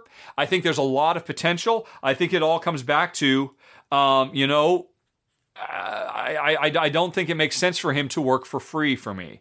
And I'm not bringing in a quarter of a million dollars like Tom Vasel is uh, through Kickstarter. I'm not bringing in that much money on Patreon. So right now, the Kickstarters, they make sense because the I'm just a conduit and the publishers are paying him and everybody's winning. I have to decide if I want to start paying him cash. And that's a big thing because we kind of need that cash to pay for the stuff I was talking about. So I'm trying to figure that out now. I have thought about, you know, trying to make him stretch goal elements in in the Patreon, but I I mean, that gets back to where I started. I hate asking for money. I don't mind maybe asking for somebody else. I don't know. It's all so new, and I really didn't want to commit to any of it until he had actually done some run throughs because this has been in the works for a couple of months. And you know, it's only Call to Adventure. Only it was only done like two days or the day before I made it live. So this is all still breaking news. But I think it's super exciting. And man, when you see his Sea of Legends video next week, um, well, I I, I, you know, the better he gets, the more I want to push. Is all I can say at this point. All right, so Ben then says, knowing you, I'm assuming you're mostly going to play it by ear and see what happens, but I was wondering if you had any concrete plans for the future. Ultimately, I think having someone assist in run throughs helps everybody all around, helps prevent burnout on your end. Yeah, see, here's the thing. I would certainly love to get into a situation if the audience accepts it. I know there's always going to be a portion of the audience that will never accept it, but you know, the more they see of him and the more they see he really is capturing the spirit of what I do so well. Did I mention he's an actor? You can look him up on IMDb. Um, you can see his uh, his uh, headshots and all that. Um, I, I really do. I would like to see. I can imagine. I mean, we're talking years uh, of people getting used to him and you know, if the audience accepts it, him doing more and me doing less, because I'm old and I'm tired. And I think you know me, Ben. So, but that's way off in the future. And certainly, the big question is when do Jen and I move back to Europe? Because that will happen. And when that happens, our cost of living will drop precipitously.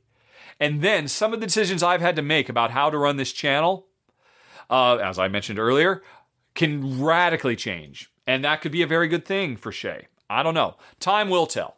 But all I can say right now is I'm so happy. And, and Andy, I mean, I was really, he's got a great eye. I mean, it's no not surprise. He actually used to work in um, television for years as uh, as a line producer and stuff like that. So it's no surprise that Andy was very good at spotting talent. Um, and yeah, Shay's a huge talent. I'm super happy to have him on board. All righty, uh, moving along, we have Darren. Uh, unless there's anything else, I think that was it for Ben. Yes. Okay, Darren says, Do I count Nightmares of Atmosfears VHS as an early digital integration in board games? Oh, that is interesting. I've never actually played any of those. I'm, I'm aware of them, though. I understand. Strictly speaking, if you want to get pedantic, I would say yes, because if for no other reason, your VCR has a digital clock on it. But no, I don't think so. Because I think the the true things that make digital app based integration into board games is the apps are if if if an app is truly doing nothing then other than replicating an event deck that you draw then it really serves no purpose. It's fine i don't mind it but that's not interesting to me and so apps really need to do more. They need to streamline, at the very least, they need to streamline the burdensome elements um, or, you know, automate the elements that are boring like Alchemist, where uh, if the app was not being the uh, computer that checks your components, a human player would have to do it and they'd be miserable. Um, so I, as, as I understand them, those old um, VHS, you know, not just those ones. Hey, there was the Star Trek one. There were all kinds of them, and uh, there's a Monopoly one, right? I don't think they really count. Maybe some of the DVD ones because I think they had chapter skipping. I don't really know enough about them to say though. Um, but yeah, I, strictly speaking, I suppose they are. But I, I think that defeats the purpose and it doesn't adhere to the spirit of what makes app integration in board games so exciting uh, making them smart. Okay, Michael wonders uh, my, or Michael says he's having to choose between Last Will and Prodigals Club. It looks like more people prefer Prodigals, but I got rid of my copy and kept Last Will, which I rate an 8.5. Not sure what I'd rate Prodigals. Is there a reason I prefer Last Will? Does Jen have a preference? I think Jen would be fine either way. I don't think. I, I think Jen, she liked Prodigals. We both really like Prodigals. Prodigals was great. Why did I get rid of Prodigals and hold on to Last Will? Oh, let me think about it. Wasn't that the thing that? Mm, oh yeah, that you could actually prodigals. You could actually bring Last Will. And you could combine the two. That was actually really cool. I never actually had a chance to do that, unfortunately. I really like the idea of it. I think oh, you know what it was. Prodigals has you working on three different elements of your layabout life. You're trying to pursue what was it, politics and finance and like your personal life, right? I think that's and politics was one of them, and your personal life, i.e., everything that Last Will was, were two of the three things you were focusing on, and then there was a third thing. Although you could choose to only pick two. You could pick, oh, I'm only doing the finance and the politics, or I'm only doing, you know, or whatever. And I think I filmed it showing all three at once. Although maybe even the game recommended only two. But here's the thing. Because Prodigals Club has you cast your attention wider and focus on more things at the same time, that arguably makes it a richer game with more things going on, a more complex game, but it abstracts your life a little bit. And I think that was my problem. Because one of the cool, wonderful things above all else about Last Will is the stories that that um, uh, you know, that come out of play because there's so much attention to small details. You know, the name of your horse and um, what you did last Tuesday night. Whereas when you play Prodigals Club, you're thinking more about, right, what's going on in my life? What life goals am I setting for myself? And that's all cool and that's fine. But Jen and I, when we found when we played it, we weren't quite so compelled to role play as much because we were doing macro uh, macro events instead of micro events. And I think that is it, it, was just kind of like a narrative preference. And we found it more engaging to focus on, oh, I went on a vacation and here's all the stuff I did while I went on my cruise, and here's the girl I met and stuff like that. Um, so it, had more of that personal touch. And uh, whereas Prodigals Club, I think, is probably a richer and more engrossing overall game, but it's not quite so evocative. So that's probably why I chose it. But this is so many years ago, I don't remember for sure. But that's my dim feeling. That I ultimately decided, well, you know, it was probably, I was once again, I was at my limit on how many games I could put on my shelves. I'm like, what do I get rid of? I gotta get rid of something. It gets back to that whole transatlantic Concordia. Yes, I could keep both of these because they're both great, even if they're 50% the same. They're so different as well.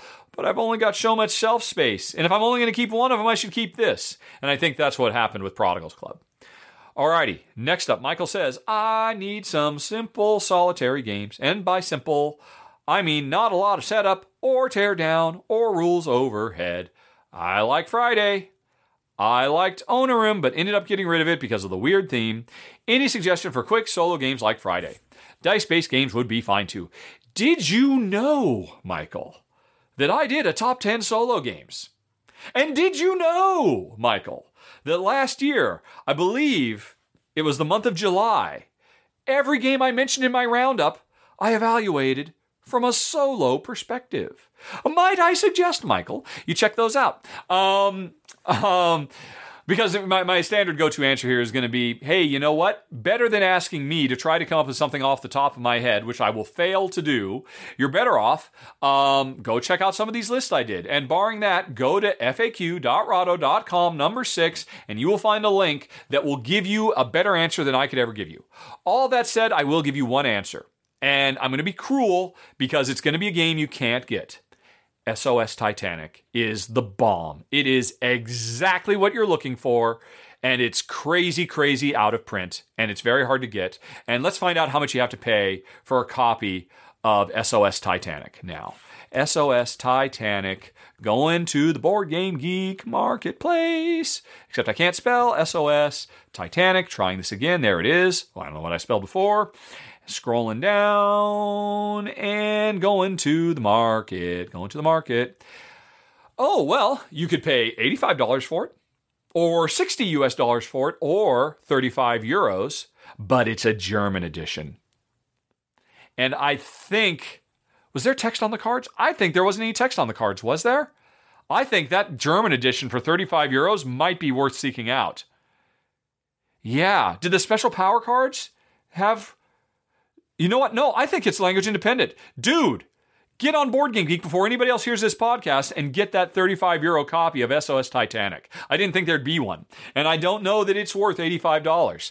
But, um, oh, wait, oh, yes, there is text on them, but you don't need it. You, um, because the, the, text is backed up by iconographic represents, representations of what the special powers are. SOS Titanic is fantastic. It would be my number one recommendation for that. Um, if you could get it, and it seems like maybe for a very short window you can. I suggest seeking it out. Um, any, any thoughts about how seriously this COVID 19 pandemic will be affecting gaming in the year 2020? Obviously, there won't be the usual conventions. Shipping is problematic. I haven't actually found that to be the case. Uh, we're getting stuff shipped to us all the time, as I discussed earlier in our protocols. Um, I'm interested in your perspective of it and when you think things will normalize, and perhaps the very different question of when they should. Um, I'm no, I, I I'm no expert in this field at all. I don't know anything anybody else doesn't know. Here's my gut feeling you can't shut down an entire worldwide economy for weeks at a time and then turn it back on and everything will go back to normal. We are, I suspect, going to, by the end of this year, be in the uh, throes of something that rivals the Great Depression. I, I hate to say it, I hate to be a bummer, and I certainly hope I'm wrong. But there are key steps that our government could be taking right now, or all governments around the world could be taking right now, to um, to to stop it, and our government is not doing it. And um, well, you know me, I'm an Andrew Yang fan. I don't think it's a big surprise what I think is the solution. And we need to be doing it, and it seems like there's not the political will to do it. And uh, so, yeah, within the confines of that, if in fact that's the case, it's going to affect the board game industry because the majority of board game publishers will go out of business. That's a very real likelihood because very few of them are doing any better than just you know living month to month um, robbing Peter to pay Paul, using the proceeds from this Kickstarter to fund the development for the next Kickstarter. You know, uh, because if you want to get rich in board games, if you want to, let's say, if you want to make a million dollars in board games, start with two million. You know, it's just, yes, it's it's a thriving industry more so, and yes. Sure, um, Frosthaven just made what, $14 million, the second biggest Kickstarter in history. But you know what? Here's the thing Here's my suspicion. I this is not ba- uh, borne out on anything other than just a possible explanation for what we've been seeing over the last couple of months. And uh, considering the fact that there are millions of people out there hurting and hurting so bad, you know, I mean, not everybody can. Um, not everybody can get um, unemployment. Not everybody uh, can afford to not work. Not everybody makes YouTube videos as a living and sells glass. And so the fact that there are millions of people who are in super dire straits, and yet I, over the last few months, have not seen any appreciable drop off in the amount of backing the Kickstarter games that I am previewing are getting, means one of two things. Or, and the main thing I think it means is it means that the board game hobby is largely, predominantly supported by middle class and upper middle class people. That's what it boils down to. Modern board games are um, are, are, are a moderately rich rich person's hobby, and um, there are enough geeks out there that are still supporting this. I worry that as we get closer and closer to a true depression, that it's going to hit everybody more and more and more. And if it does, then it, it, will come a point where even those people who can work from home or who are financially well off enough to just you know keep on buying uh, you know completely superfluous totally unnecessary frivolities which is what all board games are are going to have to realize right this is worse than i thought. We're going to have to stop. I'm going to have to stop doing this for a while. And when that happens there goes most independent board game developers. Um, i mean you know the moves that Asmodee has been making recently that everybody's up in arms about um, those are those are money, those are penny pinching moves. And if Asmodee's having to do this, sure, they expanded too far, too fast, and all of that. I, I, I think I think it's going to be ugly, but it's not going to be ugly just for the board game industry. It's going to be ugly for everybody, unless certain steps are taken, and uh, those steps are UBI, and it's not going to happen. Um, it's going to happen sooner than it used to be, but it's not going to happen anytime soon. And so I worry I'm assuming the worst. If there's nothing else I've learned over the uh, since the events of 2016, expect the worst in today's world. Expect us to make less than ideal decisions as a society. And I don't see any evidence well, no, that's not true. I see a lot of evidence that we are making good decisions because even though there's that grow, I mean, oh, gosh, this is getting into politics. Oh man, I promised, as you will hear later on, a bunch of politics comes up in the personal stuff, and I realized from now on, any more politics because I'm one of the few people. You know, Tom Vasel he says I'm just not even going to touch politics. I'll answer politics. This is a politics based question. Maybe he didn't mean it, but it is. Um, in future podcasts, folks, I'm announcing it now. You'll hear me uh, think about it and announce it later. The, any politics related question, gaming or not, will end up in its own section after the gaming and the personal stuff. So I'll just stop right there. That should just give you a feeling of what I think the situation likely is. And I hope, hope, hope that I'm silly and naive and wrong. Um, I would love, I would love everybody in the world to rub in my face just how great things are going to be in eight months because um, our government made choices that I feel were wrong, but it turned out to be right. Nothing would make me be happier than being wrong, wrong, wrong, and having everybody throw it in my face. That would be great. Fingers crossed. Okay. Um, let's go on to something more happy from Jack, who wonders Do I have some sort of organization behind uh, my games on my shelves? Because he loves the new backdrop of games facing out front. I read all that backwards. Um, I love the new backdrop of Games Facing Out Front. Do I? I'm really getting loopy, folks. Uh, this is why I don't film entire run throughs because the longer I go, the crazier, the more scatterbrained I get. Do I have some sort of organization behind them um, so that I don't have to pull everything out to find something? Or do I just never touch the games that are back there? How do I decide what games to feature? Uh, right, excellent questions. Here's the story. Um, the reason I did it is because I filled up these shelves. And what do I, I'm, I'm, I'm at 400 games now, and I'm like, oh crap, more games are coming in all the time. Slowing down a little bit now, of course.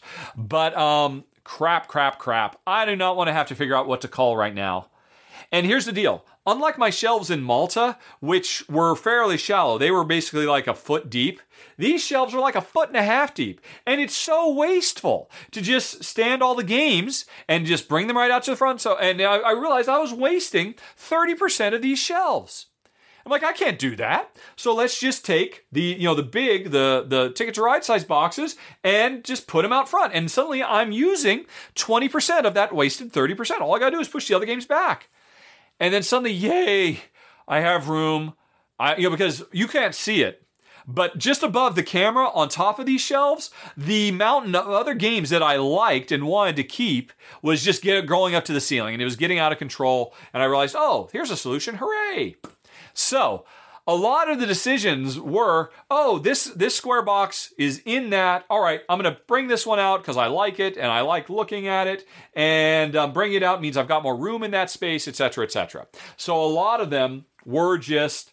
Maybe even most of them were just, oh, I really like that game, and it happens to be in this cube anyway. It'll be now what's in front of the cube.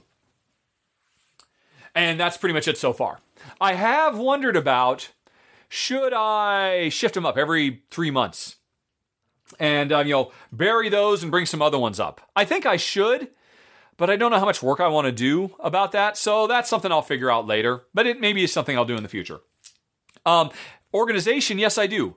Before I made this move, I already had a Word document, which is basically just one gigantic table that um, shows me at a glance the contents of every one of these shelves because already there were too many games. If I had to find one, I couldn't find it anymore. And I was not inclined because all these games just went up very quickly with no rhyme or reason when we first moved here. And I always thought, oh, I'll organize them in some fashion later so I can find things. I never did, and I have no desire to do so. So I figured, all right, I'll just have a Word document and it tells me what's in every. And if I'm looking for a particular game, which I do from time to time, you wouldn't think it, but I do have reasons to pull out old games. Often just because people are asking me questions on my run through, and I got to find the game so I can look up the rules and answer the question.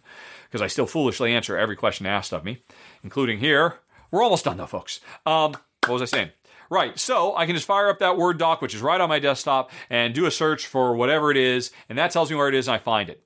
And so I'm still just using that. And actually, this system makes that easier because in every one of those cells of the table, I marked in red the game that is in front. So before, I would find out where it is and wait, oh, it could be any one of those, and I gotta still find it. Now I just say, oh, it's in the tapestry. Oh, there's tapestry right there. I uh, it, it, actually has made it easier for me to find games when I have to go look for them, which is crazy. Um, and it, like I said, it looks much nicer. I am actually happier about it. Okay, um, good question, Natalie. Hey, Natalie from Sweden. Alrighty. Currently playing Snowdonia Deluxe Edition. Oh, I am jealous. I would love to have gotten that. The plan is to play through all the scenarios. Oh, you crazy, Natalie. Um, although, hey, we've all got time, right? Uh, still, that get that counts a, a, 10 by 10, isn't it? Sure. Tonight, my husband and I are playing uh, game number five, and there's a long way to go still. Here's the question when a game includes modules, scenarios, mini expansions, etc., do you want to or feel like you have to play them? Maybe it depends on the game. If it's pub- publisher sent, uh, Kickstarters uh, or Kickstarter or bought by you yourself. Uh, do you have games in your collection uh, where you know you haven't played everything the game has to offer? Oh, sure, sure, sure. Um, right. Okay, so yes, I love the modular approach. Um, and my preference is, eh, well, my preference would be to every time we play the game to mix and match. If the game has five modules, to pick two or three randomly every time we play. If the game only has three modules, I'm not going to pick one or two. I'll probably just turn on all three and just play it that way every way. That's how we always used to play Fresco, as an example. Base Fresco, we would play with everything turned on. But base fresco plus all the expansions we've got, I would uh, basically randomize probably all the base stuff and then turn on one or two other things. And that would be my preference. That's how I would go. That is, if I were playing Snowdonia tonight, that's how I would do it.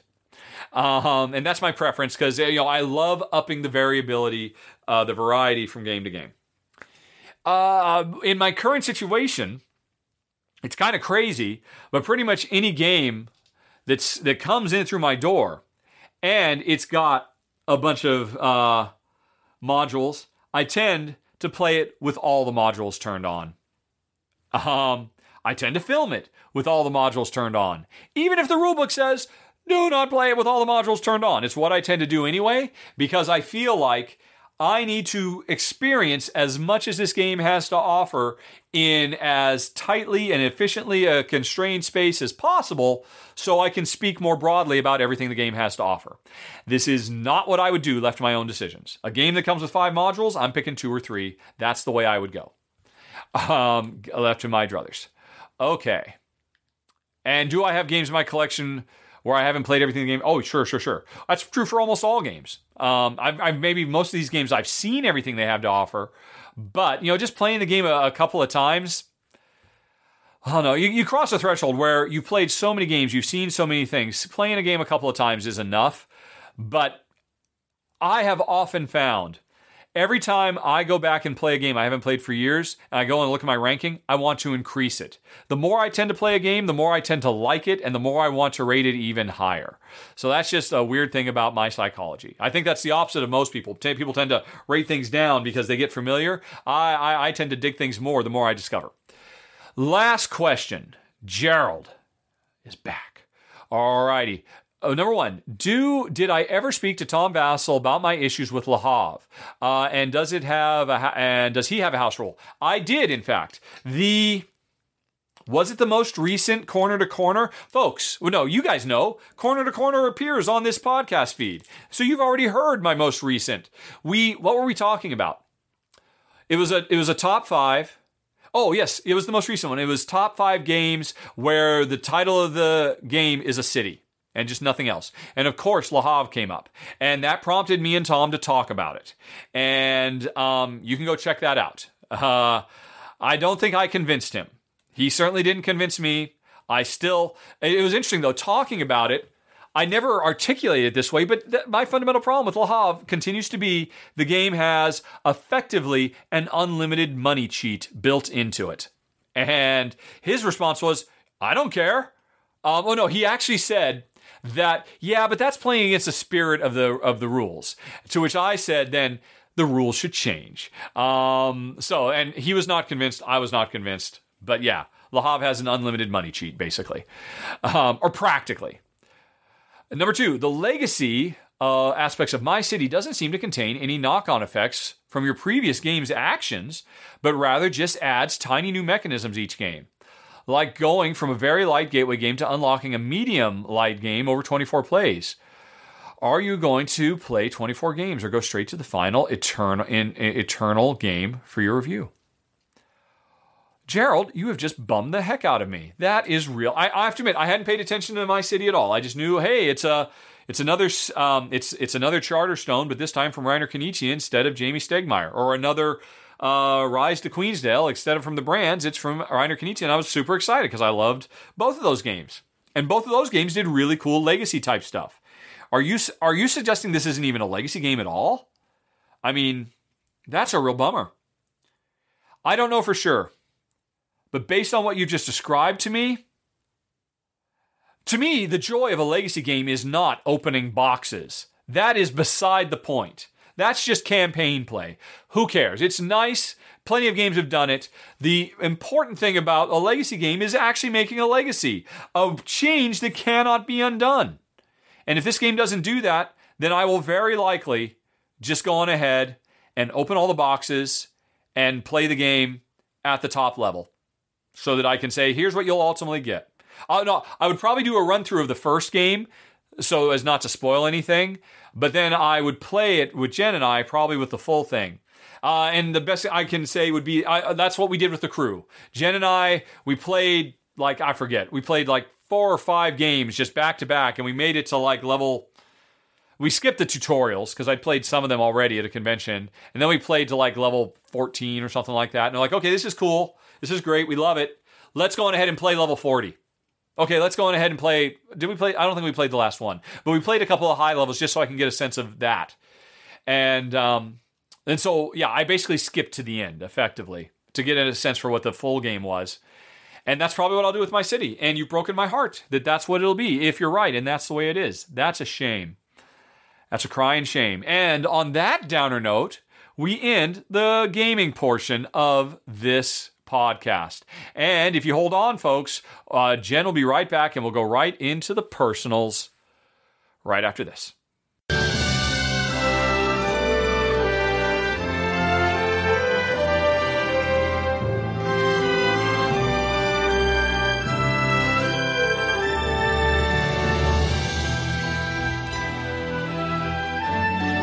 Okay, everybody, welcome back. Jen is here, and she is very much relieved when I told her that there were no game related questions that she had to step up to the plate for. Uh, relieved? Yes, probably. Yeah. And delighted. well, it means you guys just have to work harder to come up with game related questions that aren't quite so specific.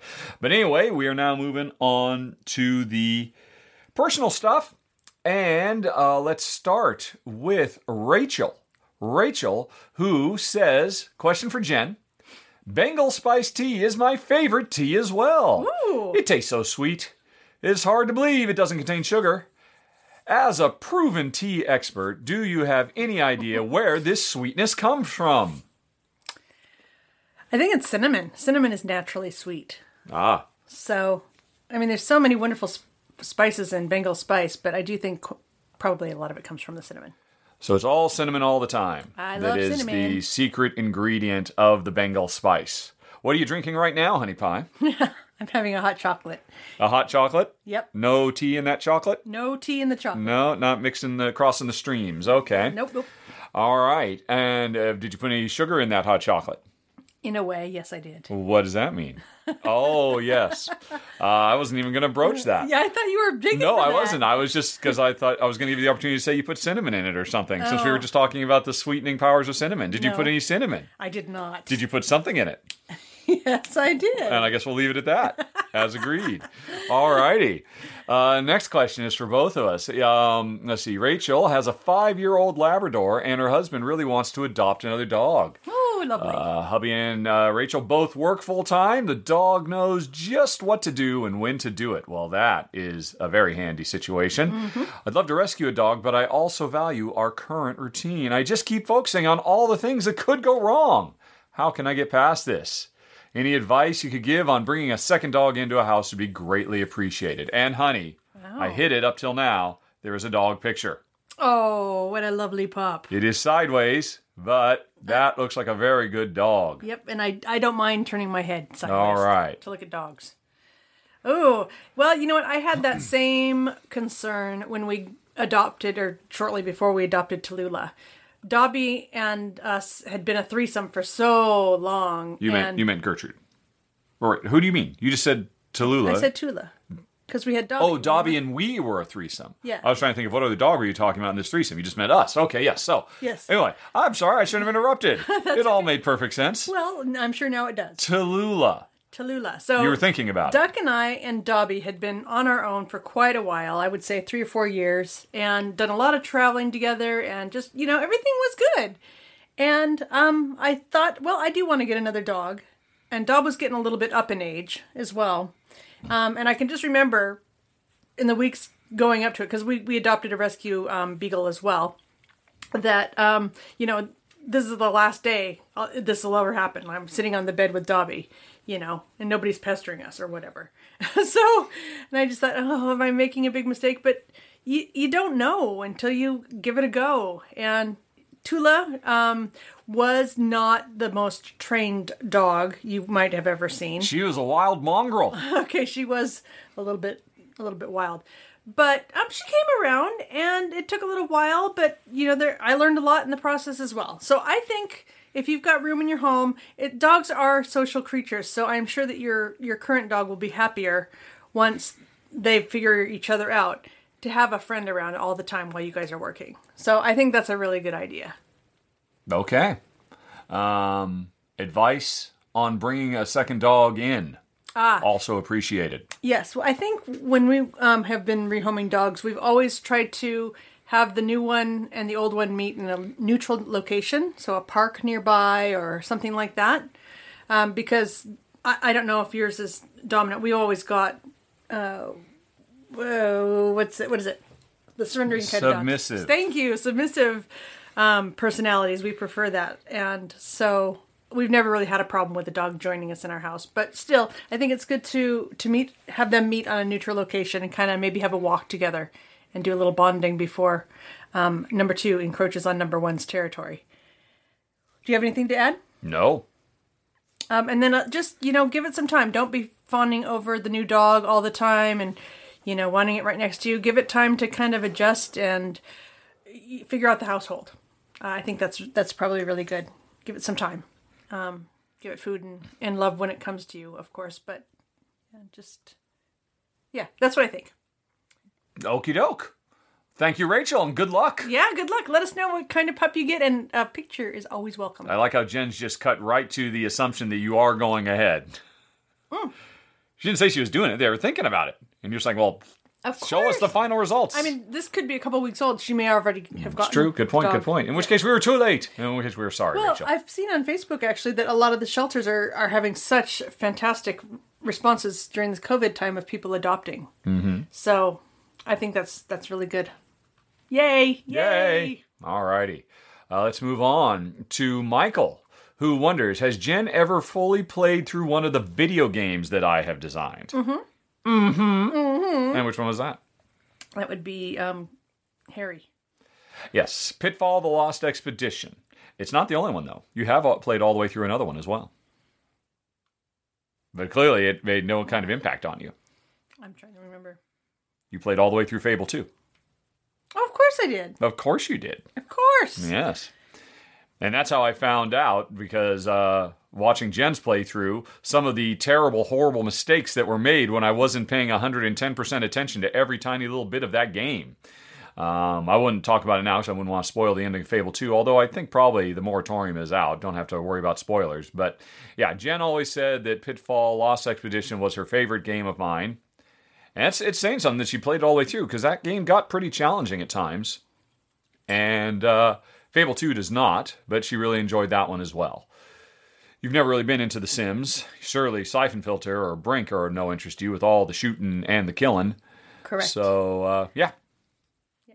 Alrighty. And also, did your ch- parents choose the unusual spelling of Jennifer, or did you do that to yourself? I did that to myself. Mm-hmm. I like it. I like the symmetry, and seven's always been my favorite number, so it's got seven letters in it. For those who don't know, Jen spells her name J E N E F E R, and it is the bane of her existence. No, That she my has to hyphenated last name is the bane of yeah, my that's the real problem. No, Jennifer's not not bad, but yeah, I do. It it's different, and not very many people have um, adopted it. So, um, I liked that. It, I, when I was growing up too, there was a lot of Jennifers. It was a very popular name for girls my age. So, having something a little different um, suited my artistic temperament. Hmm. But you do regret the bump dash ham. Yeah, that's crazy. Yeah. I if I could just go back, I'd just be ham. Why don't you change it? Because I'd have to. It'd be like I'd get divorced, or yeah. I mean, you have it's the same stuff you'd have to do if you got divorced. You- People change their names. Can't be that hard. oh, we remember whoever it was, Lolo, Lolo? No. Lula, Lulo. Lulo? I can't. There was a something like that on Facebook last night, and I and I told you, ooh, there's a Rebecca Lulo or something like that, and it, the name just sounded really pretty to me, So you want us both to change our last name Yeah. to Lulo? or maybe Lolu. I can't remember what it was. It was it was something like that. All right. Okay. Then we have Martin, who uh, noted that during the last Rahdo talk through, uh, things got a bit heated, and I mentioned wish we could talk uh, talk it over over a pint at the pub, which prompts Martin to wonder what do Jen and I do to cool off and relax. Hmm. I guess we just talk about stuff, or maybe go for a walk together. Okay. Do you I I generally don't need to cool off cuz I'm a pretty cool cucumber most of the time anyway, and my whole life when I'm not actually working is 110% devoted to relaxing. Um, that is probably the single biggest difference about between me and Jen is that my default preferred mode of being is relaxation and Jen's is must be working, must be doing things. Life is not worthwhile unless I am accomplishing achievements. uh, since we had to spend a sizable portion of yesterday installing new planters so we could uh, make. I I looked at that and, hey, let's do a whole bunch of work so we can have even more ongoing work. yes. That sounds, you know, and she said, hey, you want to come out here and help me install the planters? And I said, oh, do you want me to come out there and work? So we can work and work and work and work because that's what I heard. And she said, "Yep." Let, and I said, "Okay." and where was I when we had this conversation? Transparency and I was relaxing on the couch. so that brief interlude pretty much tell you everything about Jen's and my uh, relationship. Uh, so no, I mean, I, I, I don't I don't heat up as a general rule, and uh, relaxing is my current uh, is my general state of being. As for Jen, d- um, you don't go for drives or anything like that to cool down. You do get heated up. You do get angry and whatnot from time to time. Yep. What do I do to relax or get get that energy out? Yes. I think I have to talk about it mm-hmm. and confront whatever it is that is bothering me. And sometimes that means I have to go away and have some private time because whatever it is, it'll just be the straw on the camel's back. Um, so usually when I get that angry, I have to go figure out what actually is bothering me. So, Okay. but I would say, you know, you and I are really good about talking stuff out. Um, your mom and I had a recent little encounter, and I know that it helped. I felt a lot better after I said what I was really on was really on my mind. Mm-hmm. So, um, yeah, I think for me, figuring it out and then talking about it, and hopefully you've come up with some solution so that it doesn't keep happening. And what about relaxing? Oh, I, I'm getting better at that. yeah, it's it's something Jen has to work at. Only she could turn relaxing into a, a job, Into a a project. Yes. yes, but uh, now I, I pointed out to him, honey, I'm, I'm sitting here, I'm relaxing. Yes. Because otherwise he might think I'm. to which I say, Are you okay, honey pie? Are you sick? Do we need to get you to the hospital? Something's wrong, clearly. Yep. Did you hit your head? What's going on? Uh, a little too much uh, gardening yesterday, I think. Yes. Yes, as far as today's relaxation is concerned. And then Martin went on to further ask, What do we order at the pub? Because, of course, that was a virtual pub I was talking about. I don't drink at all. I haven't drunk any alcoholic beverage since I was seven years old when my dad offered me a beer and I had a sip and thought it was disgusting. Um, and in fact, I'm super hypersensitive about the taste of alcohol. I always just like, even in the tiniest trace amounts, I immediately notice it in food. And it's like, oh, what? Ah, Yeah, that actually, tastes weird. My stepdad used to cook with wine. Remember that? He'd Yes. make like chili with red wine in it and stuff. I was well aware, yes. And I always thought it tasted good, but you picked up on it immediately. Yeah. Like, Whoa. No, there have been plenty of times when we've been in a restaurant and I said, "Oh my God, this is this is booze heavy," and everybody else around the table says, "What? No, there's nothing." And we asked the waiter, "Oh yes, of course, there is. There's brandy in that." And I'm like, "Yeah." Um, so no, I don't drink at all, and so just milkshakes. just milkshakes and water. That's it. That's all I need. Um, and what do we, I mean? Pubs. What were, if we were at a, if we were at an English pub? What would you order? Probably fish and chips, of course. or a curry, maybe. Yeah. Um, Oftentimes they have nice roasts. If you go on a Sunday, um, a lot of the pubs will have a Sunday roast on, so that's nice. Mm-hmm. Um, yeah, I mean, there's just also England's got good food, contrary to how it used to be.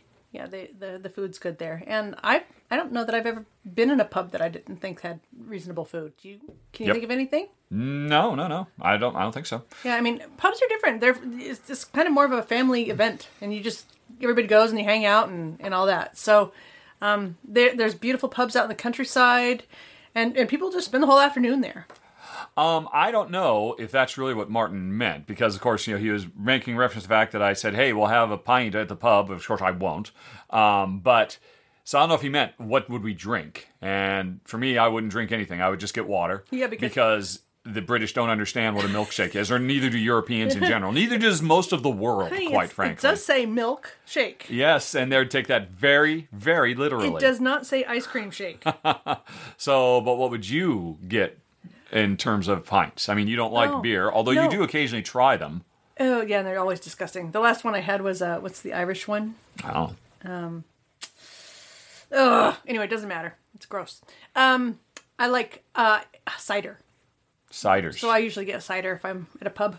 okay. and there's you know really wonderful fruity ones now and they're sweet enough that i like them when i first moved to england um, i guess that was in 2004 i i was in the supermarket and i saw oh ciders! And i'd come from here where apple cider is sweet and um, non-alcoholic. So i bought a whole bunch of oh pear cider and apple raspberry cider and whatever. Yep, that was a bit of a rude awakening. yeah got it got home and i don't know whenever i next felt like having one i popped one open and it was awful. I thought oh my gosh it's gone bad.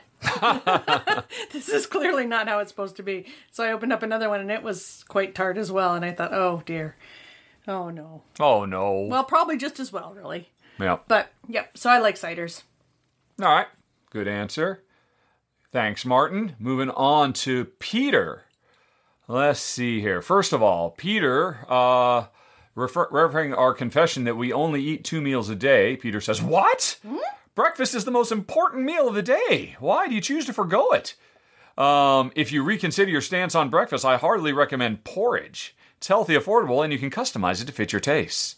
Uh, you can tell I've had this conversation with others, trying to convert them to my porridgey ways, albeit with little success. Would you like to broach that topic, honey? um, well first of all we i don't think we ever said we didn't eat breakfast we skipped lunch We don't. We don't eat until noon. most of the time yeah but we eat breakfast foods Yes, we have at, at lunchtime, at noontime, we have our eggs and bacon and vegetable concoction, whatever it is that Jen makes that day. Uh, yeah. So yes, in terms of the but but in terms of mealtime, we skip breakfast. We eat breakfast at lunchtime, and we don't eat anything at breakfast time. yeah Um, are you at all concerned? As Peter points out, it is the most important meal of the day. Well, I hope that my body is saying, hey, we've had a fast for a while. Why don't we just take some fat out of the fat stores? It's not quite that, but actually, Peter, that um, eh, breakfast is the most important meal of the day is a very long and very well established wives' tale. Uh, it is apocryphal. There's actually no real modern research that proves it. In fact, there's been study after study after study that proves it really doesn't matter, that it is no more important than any other meal of the day. Um, but skipping well, it's not the fact that we're skipping the meal so much as that we are entering an intermittent fasting state. And that has been proven in lots of studies to trigger certain um, biological processes that really streamline our body's functioning.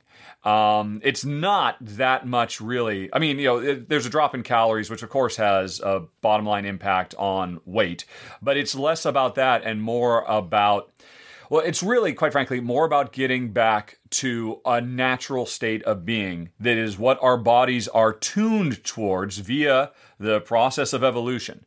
If you think back to a million years ago or 800,000 years ago, when, um, you know, you know, uh, centuries, centuries before the agricultural revolution, and we discovered, oh, wait, we can build up a society by eating grass.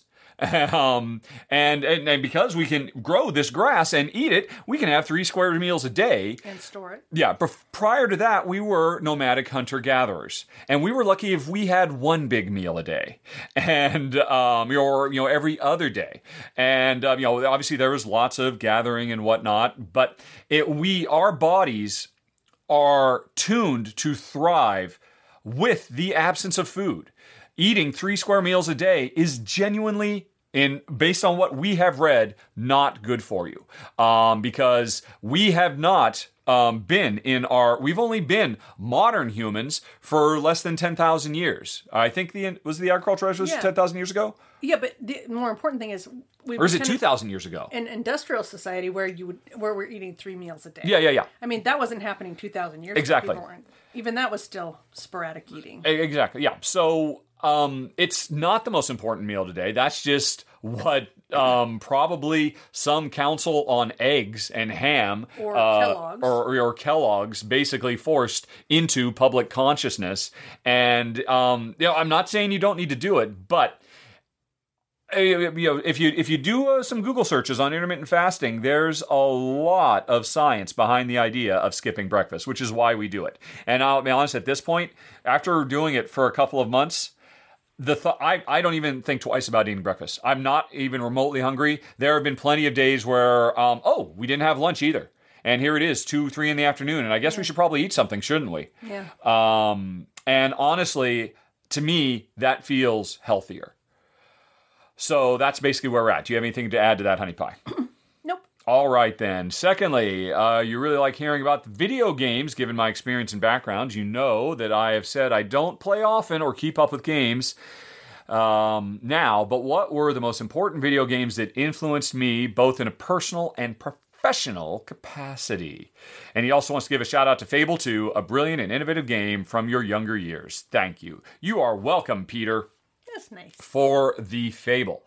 And, um, well, I mean, I, I think I've talked about this before, but surely Pong, because Pong was super important to me because I was introduced to it probably in 1974, something like that. I remember we had a Sears and Roebuck Pong machine, and I played that thing to death, uh, sitting inches away from our TV because the cable was really short. because uh, it was the first thing in my life at whatever I was, four years old, I guess, something, that I was better at than my dad. And to me, that was a really important thing. Um, because apparently, according to my mom, I was really competitive as a young boy, and we played lots of board games, and apparently, I didn't take well to losing. And I can confirm I still don't do it till this day. And it's unfortunate I happen to marry Jen, who wins most of the time. But I just have to make my peace with that. But Pong was really a huge thing for me because I was really good at it and my dad wasn't. But he did play it with me. And so that kind of set me on a lifelong, well, up to a point, love affair with games. I remember playing those old Mattel handheld baseball football games. yeah. I played the heck out of those on the bus to school because I was already becoming a uh, introverted, quiet, shy, withdrawn kid. So I spent a lot of time doing those. And I didn't, I did not like football or baseball at all, but I played the heck out of those things. And um, oh, geez, I think that'd probably be it in terms of personal impact. Street Fighter 2, when I was working at Nintendo, I played that a lot um, with all the gang at work over lunch, and I so I have like really strong social affinity to that game, I suppose, because I, I, I wasn't doing it professionally at that point. Once I started doing it professionally, I think personal meaning in games kind of went out the window, by and large. And uh, you know, because I I viewed video games in a completely different way once I started making them. And in terms of important uh, professional video games, uh, GoldenEye and Tomb Raider were hugely influential because it, I was combining those two things to make Siphon Filter. And uh, you know the old classic NES Zeldas and uh, similar, or, you know, Metroids and similar style adventure exploration games were hugely influential on me when I made Pitfall: The Lost Expedition and I guess Fable 1 was influential on me when I worked on Fable 2. And what else? What else? Oh, uh, a hugely important one that doesn't get near as much love as it should for being so far ahead of the curve and really, I think, will in time eventually be looked back as one of the most important game changers in the industry is I can't think of the name of it now. I want to say Left 4 Dead. Yeah, Left 4 Dead. The way it melded uh, the single player and or, you know the the uh, the offline and online experience. There, I should say the cooperative and the competitive experience. That's what I mean to say was hugely influential on me when we were making Brink, and I referred to it a lot in in almost every way. That game is hugely important, and I don't think I mean everybody loves it, but it's largely forgotten now. It's a real shame because it's such a watershed moment that I don't think the industry as a whole realizes yet. But maybe it does now. It's been a while since I've been in the industry. Honey, do you have anything um, that you would like to say about a personal? He asked me, but any important video games in your life? I would say the ones that gave us the most money. that would be. Those were very influential. I guess that would be uh, Siphon Filter. And unfortunately, I had a bad habit of once the game was done saying, I got to get out of here. Mm. And Jen said, if you could just stay another two years, we'd get all those royalties. And so we did get those Syphon royalties, but we did not get much in the way of those Sims royalties or those Fable royalties. Yep. Yep. Arr. Arr. So then, Syphon Filter is the single most important uh, video game in history to well, you. Yeah, I guess because actually that's kind of what started our path to being able to retire early. Yes. So. Yes, yes, it does. It was a monster hit. Um, and uh, they treated me well. And I was a fool to walk away from it all, but I did. Um, no, no personal video games have any meaning for you on any kind of life lesson level? I know you said you played a lot of Centipede as a young girl, mm. but it has no meaning for you. No, I would say the ones that have meaning for me are like uh, Cookies and Cream or the Zeldas that we played together. Things where we were playing cooperatively. Yeah. Okay. And we were and we were together and we had the shared experience. I mean, Street Fighter, we, we played that a lot as well, but I'm not sure I would uh, have said Street Fighter was uh, important. Mm-hmm. I would say definitely the Zeldas were more memorable and yeah. Okay. Okay. And finally, Peter says, uh, if I recall, isn't Fable 2 probably the only, or at least the first, AAA game that encouraged safe sex with the inclusion of STDs and unplanned pregnancies? Like I said, innovative. Yes. Uh, uh, although I, I, believe we had those or no, did we? No, uh, I, we. I didn't work on Fable One. Yeah, yeah. Fable Two is definitely ahead of the curve in a lot of ways. Oh, one more innovative one uh, these days would be, and um, you know, prior. I mean, I've always loved rhythm games. I love rhythm games to pieces. It's kind of. I do have a regret that I never really worked on one. I was tangential to one because we did have a rhythm mini game in Shark Tale when I did that in Texas. Although at that point I was really not involved in the day to day on that, but it was just kind of nice to say, hey, I was in the same building when one was made. But, you know, these days, Moonrider, hey, I've lost 10 pounds in the last month, thanks to Moonrider. So if that's not uh, influential, I don't know what is. Keep getting Jen to try to play, but she's just not having it. I, I will have it. Well, all right. I will have a second helping, please, sir. Okay. Okay. Then we go on to Brendan, who wants to know, honey, have you, he didn't call you honey, I called you honey, uh, have you started your West Wing Weekly? We have not. Ah, yet. All righty. That's all you got to say. Are you going to? You were interested. Yeah, I am actually. And you forgot all about it until just this second? we have so much to watch. Mm-hmm. My husband does a very good job of uh, finding TV shows that I want to watch. Mm-hmm. So I guess I had sort of Yeah, okay. set it aside for the moment. Alrighty. Uh, you'd also like to know who is your favorite West Wing character? Oh. Um. I would have to probably watch them again, but I. all- All that's coming up is Josh Lyman. All right, well, then probably Josh, I suppose. What about CJ Cregg? Yeah, I liked her, of course. What what about Sam Seaborn? Yes. Or can he never be Sam Seaborn again because of Parks and Recreation? It's hard, isn't it? It is you him- literally impossible to see him as Sam Seaborn anymore. Yeah. Um, and what about uh, Mr. Josiah Bartlet? No. Nope, not your favorite character. Um. But he always did the right thing, and he always said just the right thing in his soaring rhetoric and speeches, and he solved everything. I guess I was thinking of the episode, the one with um, the Hispanic president. Him. You're meaning in the final season when uh, Jimmy Smits was running to be the so. uh, running against Alan Alda. That might be it. Mm-hmm. You know, it's been ten years at least since we saw it. Well, apparently, Brendan, um, Jen is incapable of answering.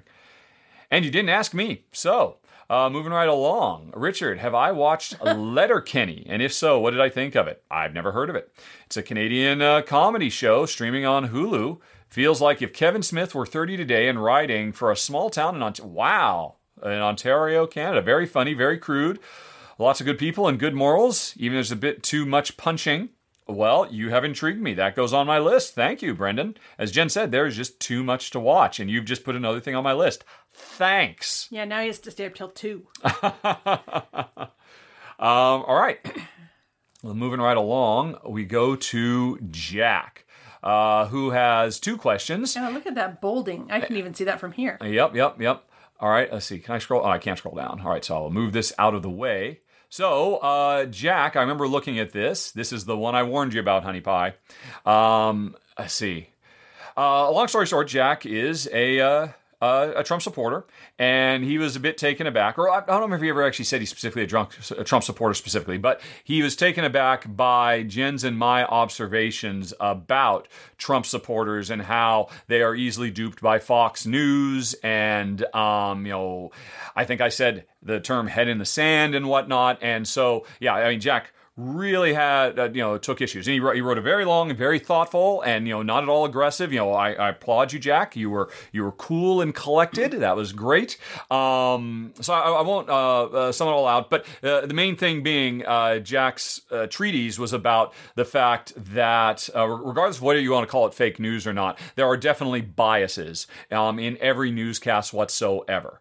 And he wonders what podcast shows etc do uh, we listen to asking both of us that fundamentally disagree with our worldview so that we can actually see the world from a broader perspective and not get stuck in an echo chamber like we were accusing Trump supporters of doing.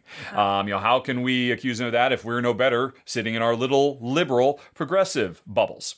Um, and or you know, and uh, you asked me, but then you also said same question for Jen. I I think you look like you were Yeah. gathering um, breath. You wanted to actually hit this one. I thought I was going to take all of this. and- Well, I just want to say, All right. I'm not going to list all my places that I read up on, but um, essentially, we have lived outside the U.S. for so long. Yes. that I'm actually more comfortable getting my news from foreign news sources. Mm-hmm. So I'm going to just say that, and I think I've also taken on a lot of European views on some of the things that Americans do, and I'm an American too, so I'm not saying So you're saying you get most of your news from BBC and The Guardian?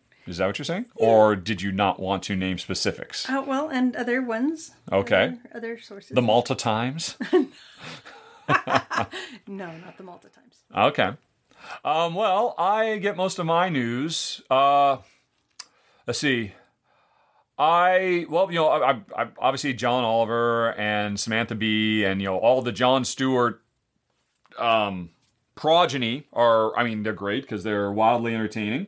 Um, but I wouldn't say they necessarily always 100% adhere to my worldview. Neither does Bill Maher, but I watch him every week. Uh, and sometimes, uh, yeah, Bill, good point. Sometimes, oh, Bill, how could you say that? What is wrong with you? Um, so, but, but uh, I really don't get much actual news from televised sources. Um, what websites do I uh, go to? Mostly the, let's see, The Hill, I like. And um, HuffPo and Vox, which are definitely left leaning, and in terms of right leaning, um, what is it? The Washington Examiner, I think I hit uh, fairly regularly because, uh, well, I think that's the most right, uh, rightish. Uh, which which is really your underlying thing because you're right to assume we're more liberal leaning, and so yeah, the Washington Examiner. I think the Hill is generally pretty um, genuinely balanced. I mean, heck, you could go to all sides and uh, take a look. Um, it, but actually, a lot of stuff I get from video as well. And um, I guess my main news source is uh, what's a, a channel called Now This, which just does nice little, very easy to digest blurbs. And I, you might, it's understandable you think I'm just like a really hardcore left progressive, but I'm not. I'm a bit more centrist than uh, some might assume. And so I would say I watch a lot of the Majority Report, which is very, very, very, very, very far, far fringy left. And I watch it knowing full well that the majority of it doesn't necessarily represent my views, but it's interesting to see the world from that much more extreme edge view. And on the other hand, people will be very surprised, I subscribe to Breitbart's YouTube YouTube channel. Um, because I figure if there's going to be one place that's really um, sensitive to the other side and tries to put the best foot forward, it would be that. And I'm sorry to say that everything Breitbart does just reinforces what everybody complains about, but their only difference is to say, look, this is really great that he's doing these things that the left thinks is terrible and that I think is terrible. Um, there's also some news groups that I follow, or, you know, um, or not, not news groups, but, uh, you know, discussion groups it's interesting. There's one on Facebook that is really. I, am just going to come right out. I don't subscribe to it, as it's it's can be pretty noxious and um, you know and, and pretty awful at times. Um, but it's uh, what's it called? It's called Gamers Uncensored because I mean it's mostly just a bunch of hardcore gamer geeks that are definitely conservative leaning. And while there's a lot of just like really terrible stuff in there, occasionally I'll read stories about hey, well, once again the lamestream media is getting it wrong. The most recent one that really stuck out to me was everybody jumping on the bandwagon to make fun of Trump for suggesting we shine UV lights down our bellies to kill corona. And somebody said, "Well, what do you know? Look, here's research, and here's a company that's actually pursuing patents to do exactly that." That. And they had done a press release just four days before Trump, and it may very well be that Trump was tangentially aware of that, and that's why he mentioned it. And I'm like, yeah, okay, fair enough. I would certainly agree that um, the left leaning media doesn't do themselves any favor by being very, very quick to pigeonhole and not show the whole side of the story. Um, Usually, though, that's not necessarily true. Usually, if you dig deep enough, most media will actually have uh, a, a, broader perspective of things, but they always have clickbaity titles. Uh, HuffPo is really mm. good about that, or I'm sorry, not good. Really, uh, can, um, you know, consistent about that. That you know, their articles are actually fairly well thought out and you know they do kind of um, show a more uh, moderate view you know that's not too far one or the other but their their titles are always just absolutely insane super clickbaity things. And so i, I do find you have to dig a little bit deeper. So uh, all over the place. I, I used to on reddit fairly regularly whenever there's some really big insane oh my god i can't believe he did that now I would go to the Donald and I would see what diehard Donalders were saying. And unfortunately, I'd have to wade through a mountain of garbage to get to anybody actually talking substantively about stuff. But I do tend to look for both sides wherever possible. Um, no, okay. And then personal question two. Uh, right. So, uh, right. Okay. On this one, on the related note, in that same podcast, Jen said that Trump said, I'm not going to send the governors of the states I was sent help to the governors of states who aren't nice to me. Uh, and uh, Jack would like to say this is a baseless conspiracy theory. Not only did Trump never say anything like this, but the claim that aid governors is being conditioned on Trump, who likes or not, is baseless. Actually, Jack, that's that's not true at all. I will grant you that he didn't exactly say that. What he did is he very strongly implied that. In the same way that a mob boss who knows his line might be tapped by the FBI will um, be very clear about what he wants his people to do without coming right out and saying it. Trump, in no uncertain terms, back when Jen was talking about, did very much say, um, yes, we have to do things for them, but they have to be nice to me. That's almost verbatim what he said. And that's not exactly the same as saying, I won't do something if they're not nice to me, but that is basically a repeat of why the man was impeached because of his proclivity to make clear through insinuations and indirect assertions that he expects returns on favors. And if all that weren't enough, Jack, he just did it again this week. He once again, and this time much more clearly, much less obliquely said, uh, yep, we're taking care of the states and they need to take care of us. And again, he didn't uh, mention any specifics, but the message was very, very clear. And again, this is why he got impeached. Because as the president, you can't speak in subtleties and doublespeak and innuendo um, that gets across a very clear, almost mobster like message. He has done this repeatedly, Jack. He was literally impeached for this. And I know you might think that's, um, that's fake news, but Jack, I would suggest maybe you spend a little bit more time looking at the other side of the aisle um, instead of people who just um, who are very very good. There's a whole cottage industry that's amazing and fox news is great at parsing his statements to try to oh look but if you only take this one subclause and forget about the context of the entire paragraph this is clearly what he really said. And you know what? Communication is contextual and um, yeah, he did say that. But anyway, to your question, if Jen isn't listening to anything that um, could have corrected this mistaken belief, it was not mistaken. It was not mistaken. Um, how could Jen accuse others of burying their head in sand? Actually, that was me that accused others of that. How do you and Jen try to avoid confirmation bias, which is something everyone is susceptible to, not just Trump supporters? Yes, you're entirely right there, and I think we're back to a Greaseville, which is great. And um, I, I think really for myself, I um kind of tried to address that. I really do. When when I see something that is obviously well, okay, that's ridiculous, and it's often it's often true, Jack. I will grant you that Trump says stuff and he's being sarcastic. He is joking. Um, and the press is very, very quick to treat it as if it was serious. And I agree that doesn't do anybody any good. But you know what? It takes two to tango, and maybe Trump should actually take his job a little bit more seriously and um, not throw things out there specifically. Mean, he he brags about this. Oh, I'm just throwing out red meat so the jackals will pick it up. Um, you know, and that's not a very presidential act. The man is an embarrassment to our country. And apologies to anybody who's a supporter of him. I support you to support who you want. I think it's great that you go out and vote for what you think is most important in life. We can agree to disagree. Please disagree with um, what I just said about Trump if you disagree with it. Um, doesn't mean we have to be at each other's throats about it. But um, yeah, what was I just saying? Oh, uh, yeah. I, as I said, I do. You know, I mean, it's obvious to me sometimes he's taken out of context in an unfair way, but he invites that through his behavior and through his repeated patterns. Um, and so I, I, seek out both sides wherever I can. Believe me, I'm I'm kind of glad. I mean, uh, man, the Donald Reddit site is just so awful, and I've spent a lot of time in there. Sometimes thought about posting, realized I really shouldn't. And um, yeah, I don't know if you have anything to add to that, Honey Pie. The thing you have to understand about Jen is, too, really, for the first time in, I would almost go as far as say her entire adult life, Jen is actually paying attention to the news. Is that a fair point no, to say? I, I, think I used to. Actually, I should say, younger. following the news. I'm mainly following it at the moment because of the COVID stuff. Yes. That's mm-hmm. really important. Mm-hmm. So but yes, I guess so. Yeah. So Jen's still kind of new, and I think that's perfectly reasonable for somebody who's just jumping into the news train to find an uh, a message that resonates with her because hey, that sounds real. Like you said, it's it's confirmation bias. Um, I think more than anything else, Jen has always relied on me to try to present a fair and balanced view of the world to her because Jen's pretty much just focused on just making her glass and taking care of us and um, watching out for the dogs and stuff like that. So that's pretty much how I think we live our lives. Anything else to add to that, Honey Pie? Nope. All right. Well, thanks for the email, Jack. And like I said, also thanks for keeping it super civil. Uh, it was awesome. I think you were totally cool with how you broached this topic. Alrighty, moving right along. Lucas has a personal question for moi. In my last podcast, I said I listen to a lot of podcasts instead of listening to music.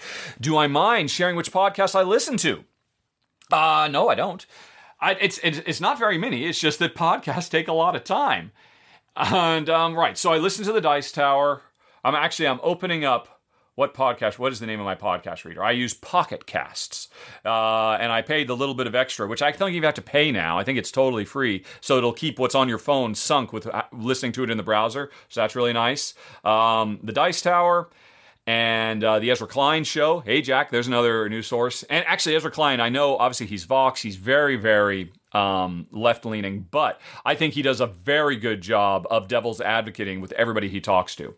Um, all right, uh, no pun included, I've been listening to, and I love the Cracked podcast, although probably only one out of every three episodes. Pretty much whenever da- David Pargin or Jason Pargin is on, those are always amazing and often fundamentally worldview altering for me. I was introduced to the idea of UBI years ago on the Cracked podcast, and it really changed my fundamental view of humanity as a whole.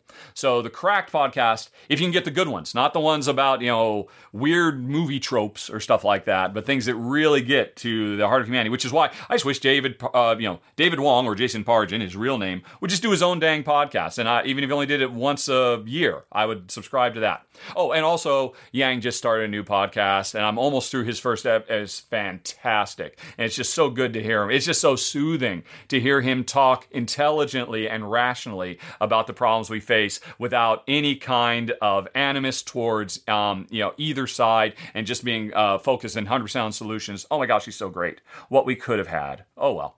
Um, right, honey, you listen to some podcasts as well. Yep. I listened to uh, some of the Tim Ferriss podcasts. Tim Ferriss, yes, that's I couldn't think of his name. Um, and the uh, Economist one, what's that? Um, Freakonomics. thank you, Freakonomics. Mm-hmm. And I've just recently become aware of a couple of glass related ones, but I haven't started listening to them yet. I've just kind of went, oh, Oh, I think one of us talk out of your glass or something like that. oh, sassy, sassy glass artist. Talk out of your glass. Yeah. All right. So uh, I, yeah, I might start listening to a bit more of that. Yep. Cool. All righty. Uh, Yannick, or thank you, Yannick, points out in the email, pronounced Janik. Janik is from Belgium, and he's got some questions. And they are specifically this year, um, we've made a trip through the state of Portland. We have a trip through the state of Portland and Washington planned in July. Oh, not the greatest of timings. Uh, me and my girlfriend really love visiting the U.S., but thanks to our friend, COVID 19, the chance of doing that trip becomes smaller and smaller every second. But if not this year, then next year, what are the places we would recommend visiting? Um, uh, Janik and his girlfriend really like taking the atmosphere from the location we're visiting. I don't know that I have anything to say about that. We haven't really lived here very long. Um, Portland, He only lived here for through our entire 20s. no, he's talking about Portland. No, he's talking about the state of Oregon and the state of Washington. He's they're doing a uh, they're doing a Oh, multi the state of Portland. Yes. Sorry, I oh heard- yeah. Oh yeah. I'm sorry. Yeah. It's the state of Oregon. yes, he's doing Portland and Washington Ah, State. Yeah, sorry, then that changes my answer. I, I didn't have a lot to say about Portland. Yeah. No. Oh yeah. So, um, but uh, Washington, yeah, gosh, just going up the the coast would be absolutely fantastic. You can hit all sorts of wonderful little towns along the way. Um, I would definitely recommend that you have a reservation when you get up towards near Forks because there aren't a lot of um, housing options available and they are expensive. And if you you know hotels or whatever, so definitely plan ahead on that if you do get to go. And um, actually, yeah, I'm not sure what to say about July of like local. Don't worry about. You know, uh, Daisy is outside pawing to get in, and Jen's feeling obligated, like a mother hen going to her chick. Yes. Honey, it's fine. She'll be fine. She'll settle down. nose is stuck I know, and it's adorable. Let her be adorable. Uh, she can sniff us. So, forks. Okay. Continue. Oh, uh, so my mom and I went on a um, a drive there last summer, and that's what we found. It was beautiful and wonderful, and uh, yeah, I really enjoyed it. Um, was, uh, so that's the coastline, the whole coast between in Oregon and, and Washington is wonderful. If you want specifics about cities, uh, we lived in Seattle, so we can tell you to find yourself at a Dick's Deluxe. That's the local burger joint, and they are really tasty burgers, old fashioned, like from the 50s. Uh, Not that I was alive in the 50s, but from what I understand. Uh, what what else would you say about Seattle? Pike Street Market, of course. Yeah, that's pretty much. I mean, uh, yeah, Pike Street Market is going to be the number one on any top ten thing that lists of things to do in Seattle. You can pick up some Market Spice tea at the Pike Street Market. Mm-hmm. hmm There's a whole. It's a business called Market Spice Tea, so probably you find that easily. Okay. Um, Gosh, yeah. I mean, it's really nice to take a ride on the ferries. So if you if you have time to do that, just a ferry over, do whatever you want and uh, wherever your ferry ends up, and then you know come back the same day or whatever. It's just it's a really pretty view to come and go from Seattle that way. What else? Okie doke. No, I got nothing. I I'm sorry. Whenever anybody asks me, because we got I got asked this all the time about Malta when we lived in Malta, and my answer was always, "Hey, you know what? Whatever the top ten things TripAdvisor says, that's probably pretty much what I would say if I really stopped and thought about it. I mean, I'm I'm I'm just I like to travel, but I I don't really have a head for cataloging, uh, you know, sense of place type things. So I'm afraid I don't really have a good answer. But it sounds like Jen did. So hopefully, good luck on that trip. Um, yeah, hopefully you'll get to go. Yannick also says that American politics is a thing that he's become really interested in, and he's uh, talking with people about it and wonders, honey pie, Yes. Da- Daisy's fine, who um, was or is, in our opinion, the best president the U.S. has ever had. Oh, ever. That's really hard. I can't really speak for ones that were doing their stuff before I was alive. You're saying you're not a presidential historian? I'm not a presidential historian. Right. So I'm just going to say Barack Obama. I mean, for me, He was the best one in the time that you were paying attention. yeah, but he's just a decent human being, and I really respect and admire him. Well, I think the majority of them are decent human beings. I mean, the tricky thing, uh, Janik, about the American president is really the vast majority of what the American president's responsibilities are is to be a cheerleader for the country. It's um, we've got this weird system where the the real power comes from Congress. And nobody ever talks about, hey, what was the greatest Congress America ever had? Uh, because that's really hard, because that's just a big deliberative body full of people.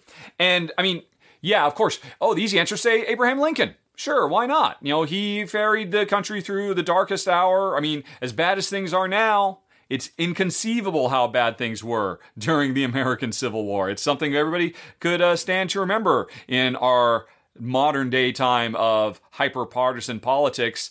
So far, nobody's literally succeeded from the nation yet, no matter how partisan it's gotten. You know, um, but you know, all presidents do good things and bad things. You know, FDR he brought about the New Deal. He also interred Japanese Americans during the war. Some good, some bad. Um, Lyndon Johnson uh, really got us into Vietnam. Also uh, brought about huge breakthroughs in civil rights. Um, Barack Obama, uh, you know, brought the first step towards universal health care to all Americans and basically helped us recover from one of the greatest economic downturns in generations. Also, uh, engaged in a really horrific worldwide uh, drone program. So, you know, you got to take the good with the bad with all of them. And um, really, at the end of the day, yeah, they, they get veto powers and they have certain executive actions. I mean, Richard Nixon, Tricky Dick, signed the papers for the EPA. Did he write the Environmental Protection Act? No. Again, you really got to give the credit to uh, members of Congress who actually made that happen. Um, but anyway, so it, it- there's no easy answer for that. If you if you put a gun to my head, I'd say Lincoln because I don't think any president has been faced with such a trial um, and yet somehow you know we came out the other side. And you know, I mean, I, I I think that's probably certainly the biggest accomplishment any American president has ever brought about. Uh, but I, I'm not a presidential historian either, so I, I'm probably ill-advised to. Uh, you- you're ill-advised to seek advice from me in that regard. But anyway, if we move right along, someday Josh or Jen will come back and answer Josh's question. I'm right here. Oh, you just won't leave Daisy alone. She's scratching at the door. It's fine. You, you know why she's scratching the door? Because when she does it, you go and open the door. Alrighty. Uh, Josh from Buffalo says Yes. if we could instantly teleport our, our entire house and everything in it to anywhere in the United States with no additional costs, where would that be?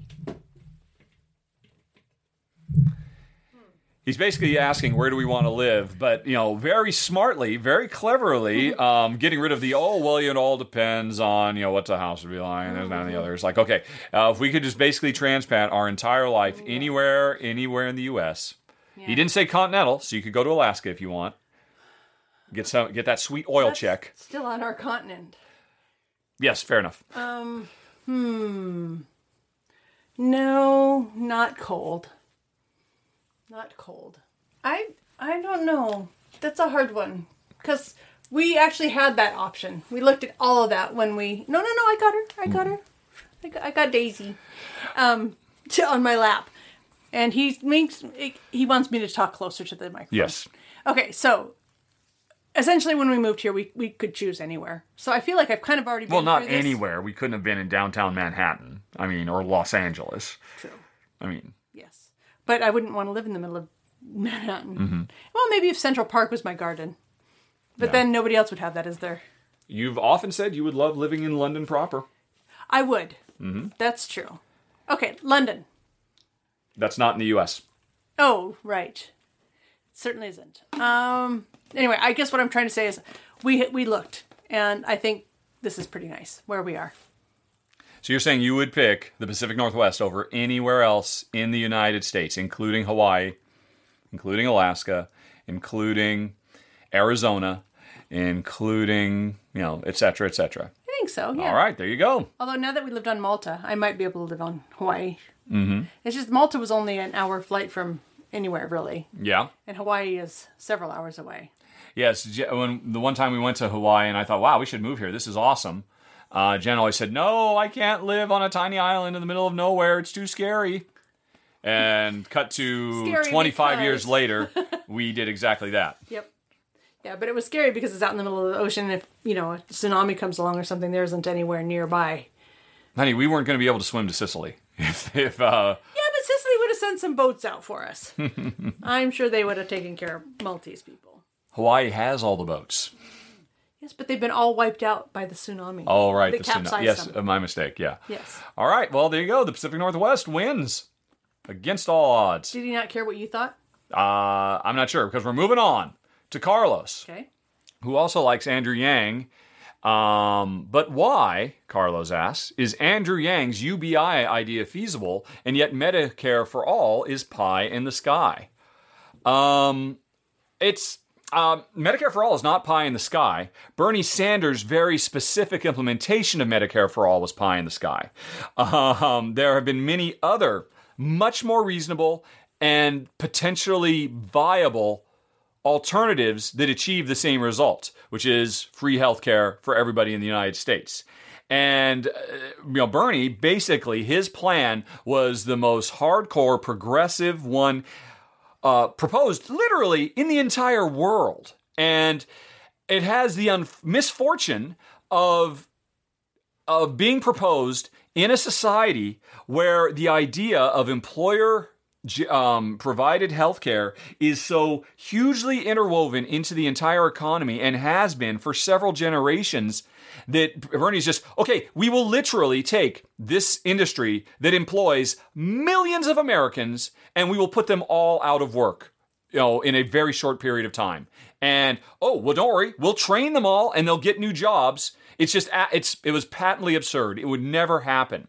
Um, other ways to pursue Medicare for all, like say Andrew Yang's plan, which builds upon what we already have and leverages systems that are already in place, would not face an, an uphill battle against one of the most powerful um, industries in the world, which also, if successful, would have put millions of Americans uh, jobless. The- I- yeah, Bernie's uh, Medicare for all was never ever going to happen, um, and not for nothing. uh, You know, people always said, "Oh, I love Bernie's plan," until they were actually presented with the realities of his plan, and they said, "Oh no, don't want that plan." Uh, they like the they like the phrase Medicare for all, but not the realities of how Bernie proposed it. That's why it's pie in the sky. Yang's UBI, or just UBI in general, on the other hand, does not face an entire industry's worth of opposition. It's actually um, a fairly center of the lane plan. It's something that Republicans have definitely supported in the past.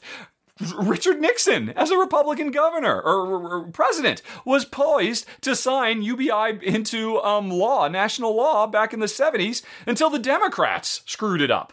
Um, it's actually, if anything, the, the crazy thing, Yang as a Democratic president, would be pursuing a, a, policy that would get more acceptance from the other side of the aisle than anything else. That is why it was possible. Alaska, which is a very conservative state, has had a form of UBI for decades and everybody loves it. And the conservative voters of Alaska have um, stated, you know, definitively that look, we will accept our taxes being raised so we can keep this going because it is a truly, I mean, it, the use for universal, not only in the fact that it applies to everybody, but that it works on both sides of the aisle and it doesn't literally put millions of people out of work to implement it, unlike Bernie's Medicare for All. I mean, not for nothing. Mitch McConnell, the uh, Republican leader of the Senate, has got a very tough race uh, this year uh, with another Republican challenger who's coming to take him down. What is the center uh, the, the the center platform of his Republican challenger, UBI. Um, you know, and if he succeeds and takes Mitch out, one of the most powerful um, Republican senators in the country will, well, he won't because he, he will be coming in as a junior and all that, but still, there will just continue moving forward, being more and more and more sport. And of course, COVID has, as uh, as Andrew Yang often says, is basically bringing about ten years of societal change over the course of ten months, and so everything is going to have to be accelerated. This is why UBI was feasible, while Bernie's Medicare for All was not, uh, because. I mean, because one of them was. Why, do you further ask Carlos? Does Yang deserve credit for pushing UBI into the narrative, yet Bernie is an extremist for pushing Medicare for all into the narrative? Um, Bernie is a, a great, impassioned public service who his whole life has been fighting the good fight. And that is very, very hard to deny or, um, but Bernie uh, does not really have a great track record of working with other people. Bernie has spent the majority of his uh, political career, uh, you know, being a lightning rod, pushing for things that can't actually succeed. Um, and there is a very, a very important thing to bear in mind in all of life, and certainly politics. Do not let good or perfect be the enemy of good. Which is to say, um, you know the the Bernie style approach of no, it has to be this amazing utopian ideal that is likely incapable of actually ever coming to pass, and anything less than that is selling out to the corporations. Um, that is saying, oh, it has to be perfect. When in fact, you know what? The Affordable Care Act exists. And instead of just scrapping it along with everything else and starting over, how about we build on that? How about we use that as a tool, uh, as another rung on the ladder that we all ultimately agree we should get to? That's the fundamental difference, um, at least from my perspective. Anyway, continuing on. Uh, like the majority of Bernie, uh, Bernie, supporters, I voted for Hillary. Good job. Uh, in fact, a lower percentage of Bernie supporters stayed home or voted for Trump than did Hillary supporters and stayed home and voted for McCain. Um, yeah, because McCain was not an existential threat to um, to the country. So, but still, good on him. Uh, yet there's no nickname for those people. There's no slandering uh, a name for the Yang supporters who are not going to vote for Biden. Um, actually, no. There's there's plenty of slander to go around. But the reality is, and there were um, there were definitely slanderous fra- um, uh, you know, uh, what do you call them? Never, never Obamas. I forget what they were called. There, but they, yeah, there was a die-hard contingent of Hillary voters back in um, what uh, in 08 that were uh, you know slandered just as much. It wasn't quite as noticeable because the internet wasn't at that point quite so the epicenter of all things online. However, the die-hard Yangers and um, Yang Gang and the diehard uh, Hillary Hillary bots. You've never heard the term Hillary bot? Really? It's a pretty common term. It's and that was a kind one. There were much worse ones.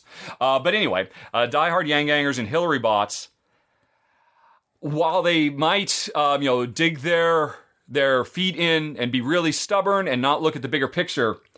Bernie Bros take it to a whole nother level. The level of of of of uh, anger and aggression and um, you know and just outright oh, and I don't want to say real violence because it's not real world violence, but um, you know, just the the aggression and it, it's uh, sorry, sorry, long story short, Bernie Bros are terrible. And when you say Bernie Bros, you are not talking about all Bernie supporters. The vast majority of Bernie supporters are just kind hearted and passionate uh, people who truly believe that we should be striving for the best in all things. And that's great. More power to them. Bernie Bros are a very, very tiny subset that are very, very loud, um, that go after people, um, that dox people, that do all kinds of really terrible things, and and do everything they can um, to to get those who they think are against them and hurt them in every way they can online. And it's it's a whole different world of extremism. And yes, of course, that is a very, very tiny, tiny, tiny, tiny, tiny subset. But they have a huge footprint on pop culture because they are so loud and um, so. Oh, oh yeah. Anyway, um, it's tiring to be constantly attacked for caring about progressive ideas. Um, I'm, I'm sorry you feel that you're being attacked, Carlos, for being a progressive. You you you shouldn't be. Um, I'm not attacking you just because I disagree with you. Right. You're an extremist. You're divisive. You're the reason Hillary lost. Um, right. I don't blame. boy, I really could get uh, Bernie Bros mad at me. And again, I'm not talking about you. I'm talking about that really hardcore extreme.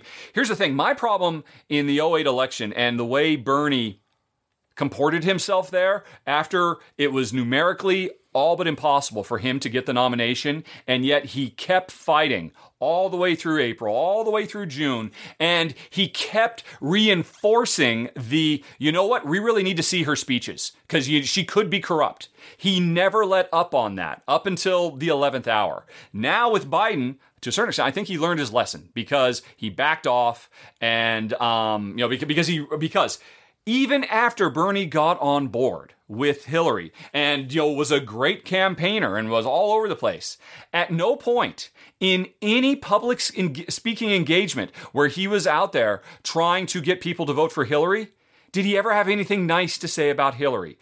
All he ever rallied on over and over and over again was we must defeat Trump. Trump must be defeated. He's the greatest danger we've ever faced. Trump is bad. Trump is bad. It doesn't matter who, um, uh, you, know, or, you, know, whether you like uh, Hillary or not. You must vote for her because Trump is bad. That is not a great way to get your base to actually get engaged and excited about the other side. Um, and that was a real problem. And I kept waiting because early on, in um, the you know the 08 primaries or the 07 primaries, I was very impressed. One of the first things Bernie ever did to really get on the national stage was in one of the first debates. He said, um, "We're all sick and tired about hearing about your damn emails," and that was awesome. And he got a lot of press for that. He got a lot of attention. The first time I ever really paid attention to him because like, wow, that is an amazing attitude to take. Let's hear more from this guy and then cut to six months later. You know, she should really release those tre- those uh, speeches, and um, because she could be corrupt. And, you know, he did such an about face on that, and he just kept drilling on that, even though Hillary never returned, never made it personal. Her argument against his was always, hey, you know what? Remember this interview you did recently when you were asked, how do you, how does the system actually work? And you just threw up your hands and said, I don't know. That was her arguments against him. His arguments were, you might be corrupt. I can't be sure. You might be corrupt. And even when he got on board, I'm not actually going to say anything nice about you. I'm just going to say Trump is bad. That's my problem with Bernie um, back in 08. Um, Jen has been very patiently just waiting for all of this to stop. No, it's fine. Okay. I got Daisy's belly to. All right, excellent. Um, right, Bernie and his supporters are constantly being attacked, but are we the divisive ones? Yes. No. Not all of Bernie's supporters. Again, the vast majority of Bernie's supporters are just impassioned, idealistic people um, from all walks of life, all ages. The uh, it's just unfortunate I mean, there was a really great Saturday Night Live sketch a few months ago, back in February or March. You know, it was another uh, political opening one, and uh, you know, I loved. If there was one thing I was super happy about the idea of uh, Bernie becoming president, is we'd get more Larry David as Bernie Sanders on SNL because he was so awesome. And I forget the exact thing, but you can find it on YouTube. It was, um, you know, in the line is the effect of, "Do I have an army of internet trolls who follow my every word? yes. Could I do something to stop them? Yes. Am I going to? And for the longest time, um, all the really outrageous, um, you know, super aggressive um, rhetoric that came from this very tiny portion, Bernie was just totally silent on. Or at best, he would he would give very mild rebukes as opposed to very firm. I I fundamentally stand opposed to what this small percentage of my backers are doing in my name, and um, if I have any influence over them, I insist that they stop. He never did that. And in the absence of doing that, he gave these hardcore, very aggressive, again, super tiny minority of people oxygen to continue to breathe and continue to flame.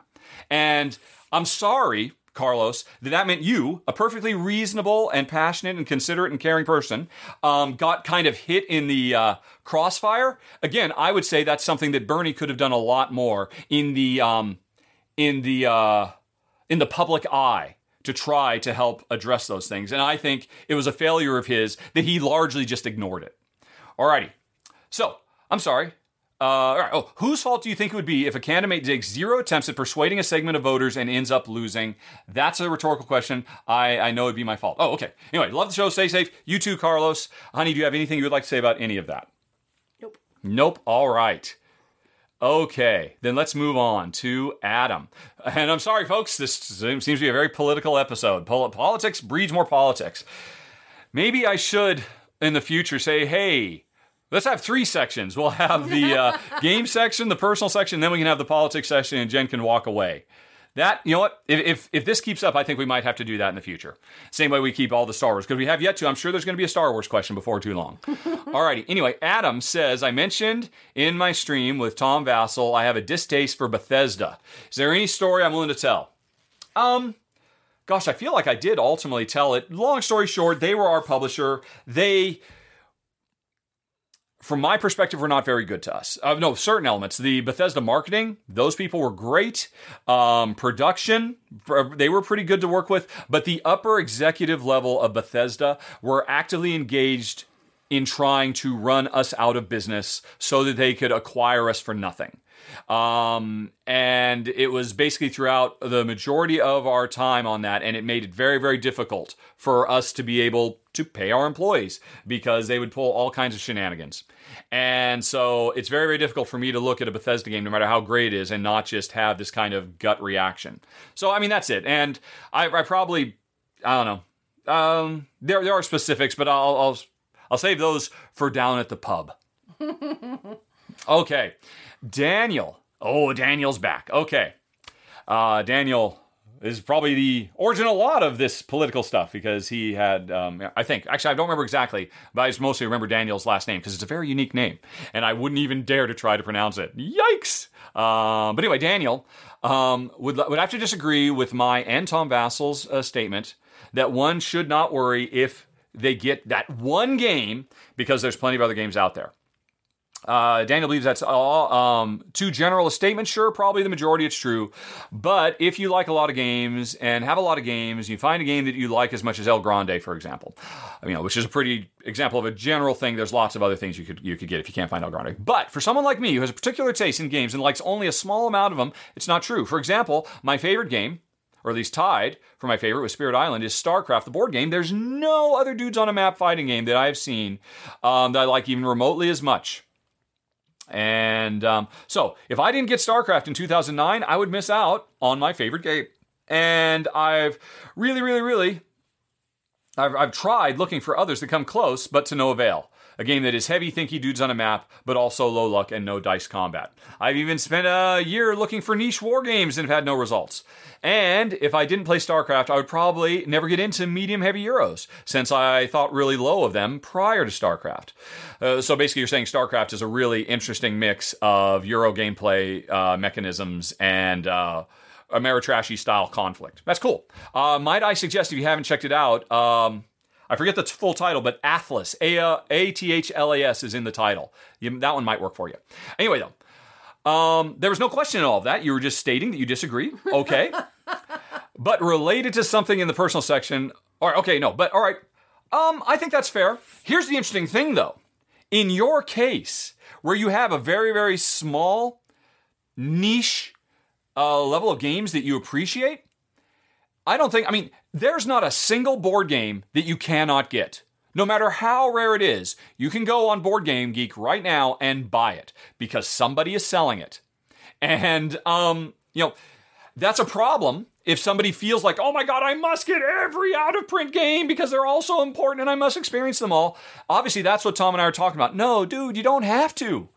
But if there is some perfect grail game that scratches all your itches, but unfortunately it costs 150 bucks because that's the going rate for it. Um, actually, I'm, I'm going to find out now. I'm going to find out what does uh, StarCraft the board game go for on the Geek. Uh, that'll take a second. I need to um, come over here, and then I need to come over here, and uh, then I have to come over here, and then we come over here, and this is particularly exciting for you guys to listen to. Uh, perhaps you, what's happening. perhaps you just like to listen to Jen stroking uh, Daisy's belly, and uh, and Daisy ever so softly snoring. Perhaps that would be more engaging. Actually, she just had a pretty big snort a minute ago. Uh, all right, That's just what I- StarCraft, the board game came out in 2007. And if we go to that page and then we wait ever so I did did I, I said search. Come on. And then it thinks about it, and then now I got to go to the other page because it didn't come on the first page. And then we finally, finally, finally get to market. All right, so I could buy that game. It looks like on average for between 150 and 200 euros. All right. Plus international shipping, depending on where you are in the world. Um, oh, there's one for $175 if you're in the US. So that's kind of what I was guessing. I was figuring it was going to be around 150. Looks like it's going to be around 200. So I only say all this to, in, in your case, Daniel, where you do have that Grail game, you can get it.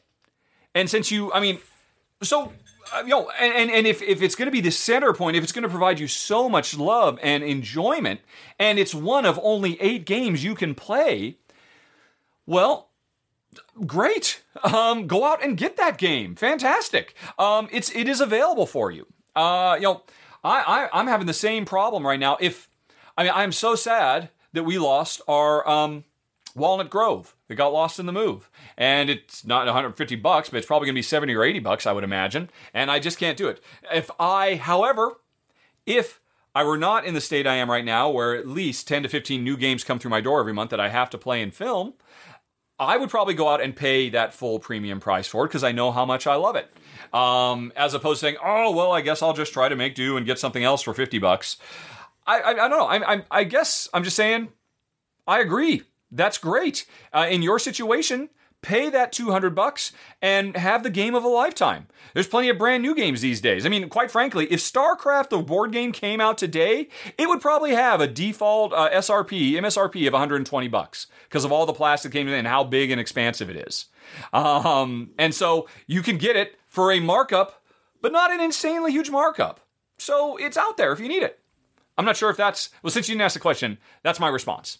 Alrighty, but yeah, I think you do have a question over here uh, related to something in the personal section. What's my top ten lazy game mechanisms? Hey, that's a, oh gosh darn it, these are both game related questions. There even says right up there at the top, gaming related. Oh, okay. Shoot. Daniel, I'll get to your other gaming related when I do the gaming because, of course, I haven't done the gaming yet because it just drives. Ah, it's so hard to do this backwards. I would have answered that three hours ago. Oh, should I just clip all that out? No.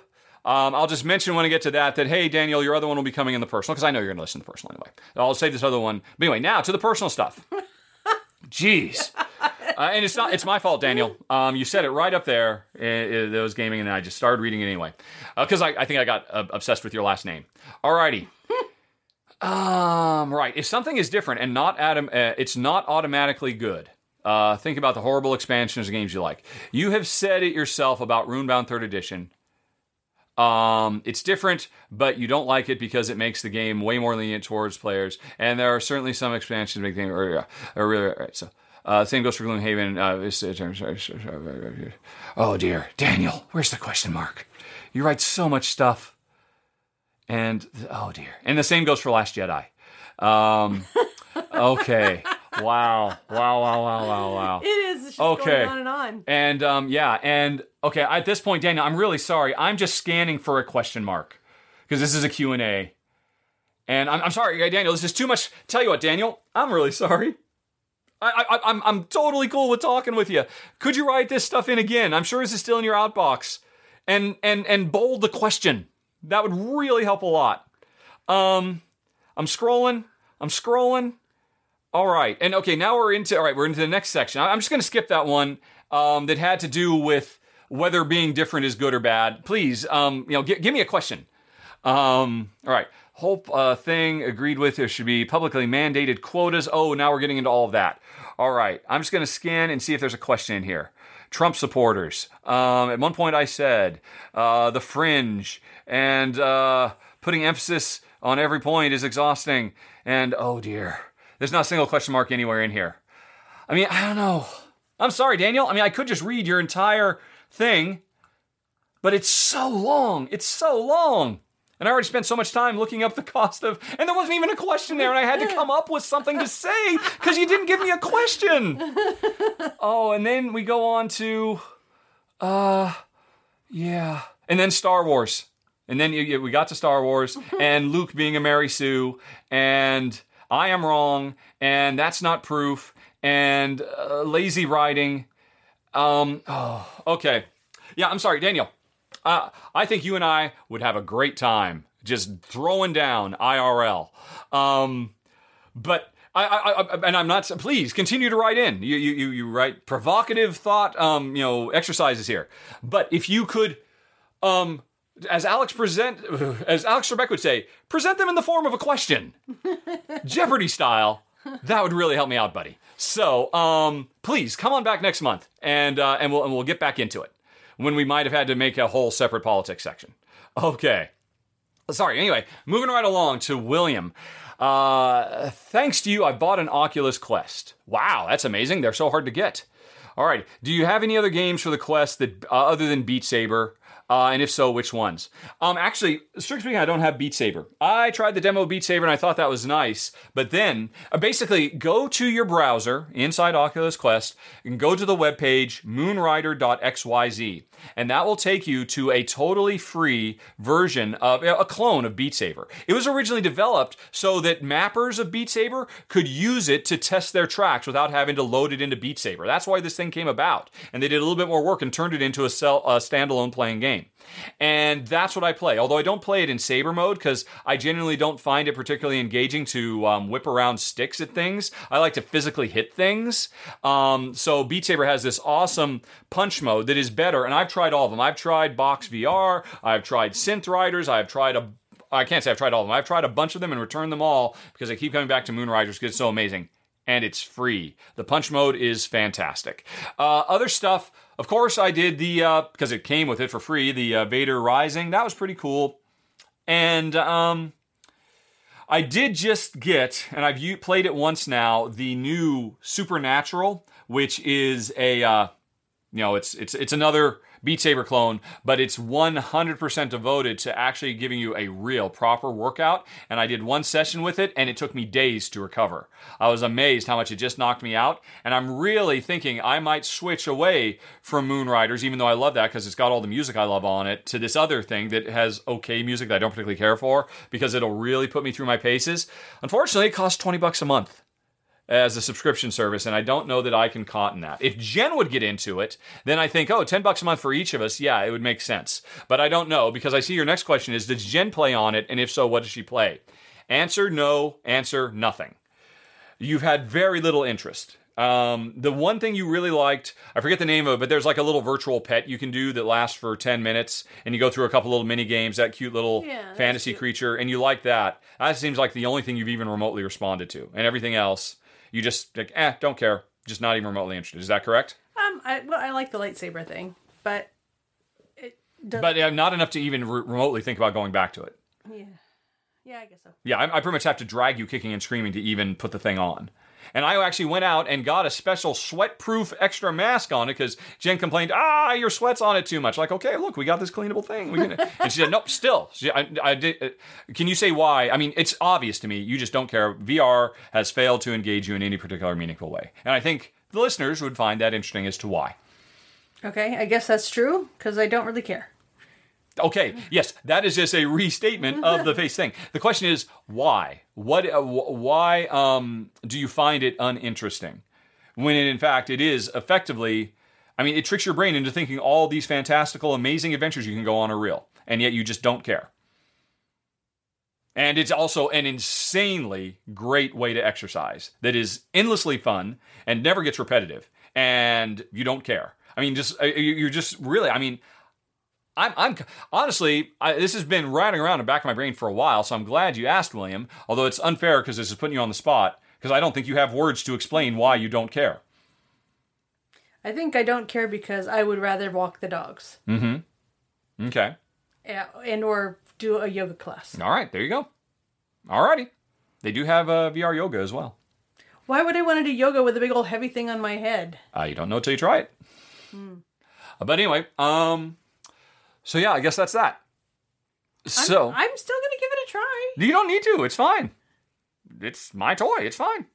You, ne- you. I mean, for for uh, twenty years of marriage, you did not play ninety five percent of the games I played. So it, that's just continuing. It's fine. It's just a kind of a bummer, but it's okay. It's okay. Um, right. So, sorry, William. Um, I'm mostly using it as an exercise tool. There are a couple of games I would think that, yeah, I'd really like to play that. I see videos of it and I say, oh, look, it's on sale. It's 20% off. I should totally, and I'm like, but I'm not going to play it. I'm just not. Oh, there is one other game I do play quite a bit. Although, again, it's just because it's really fun, but it's an incredible physical workout. And it just wipes me out if I play it for more than 10 minutes. And that is Pistol Whip and that thing is amazing. I love it to pieces.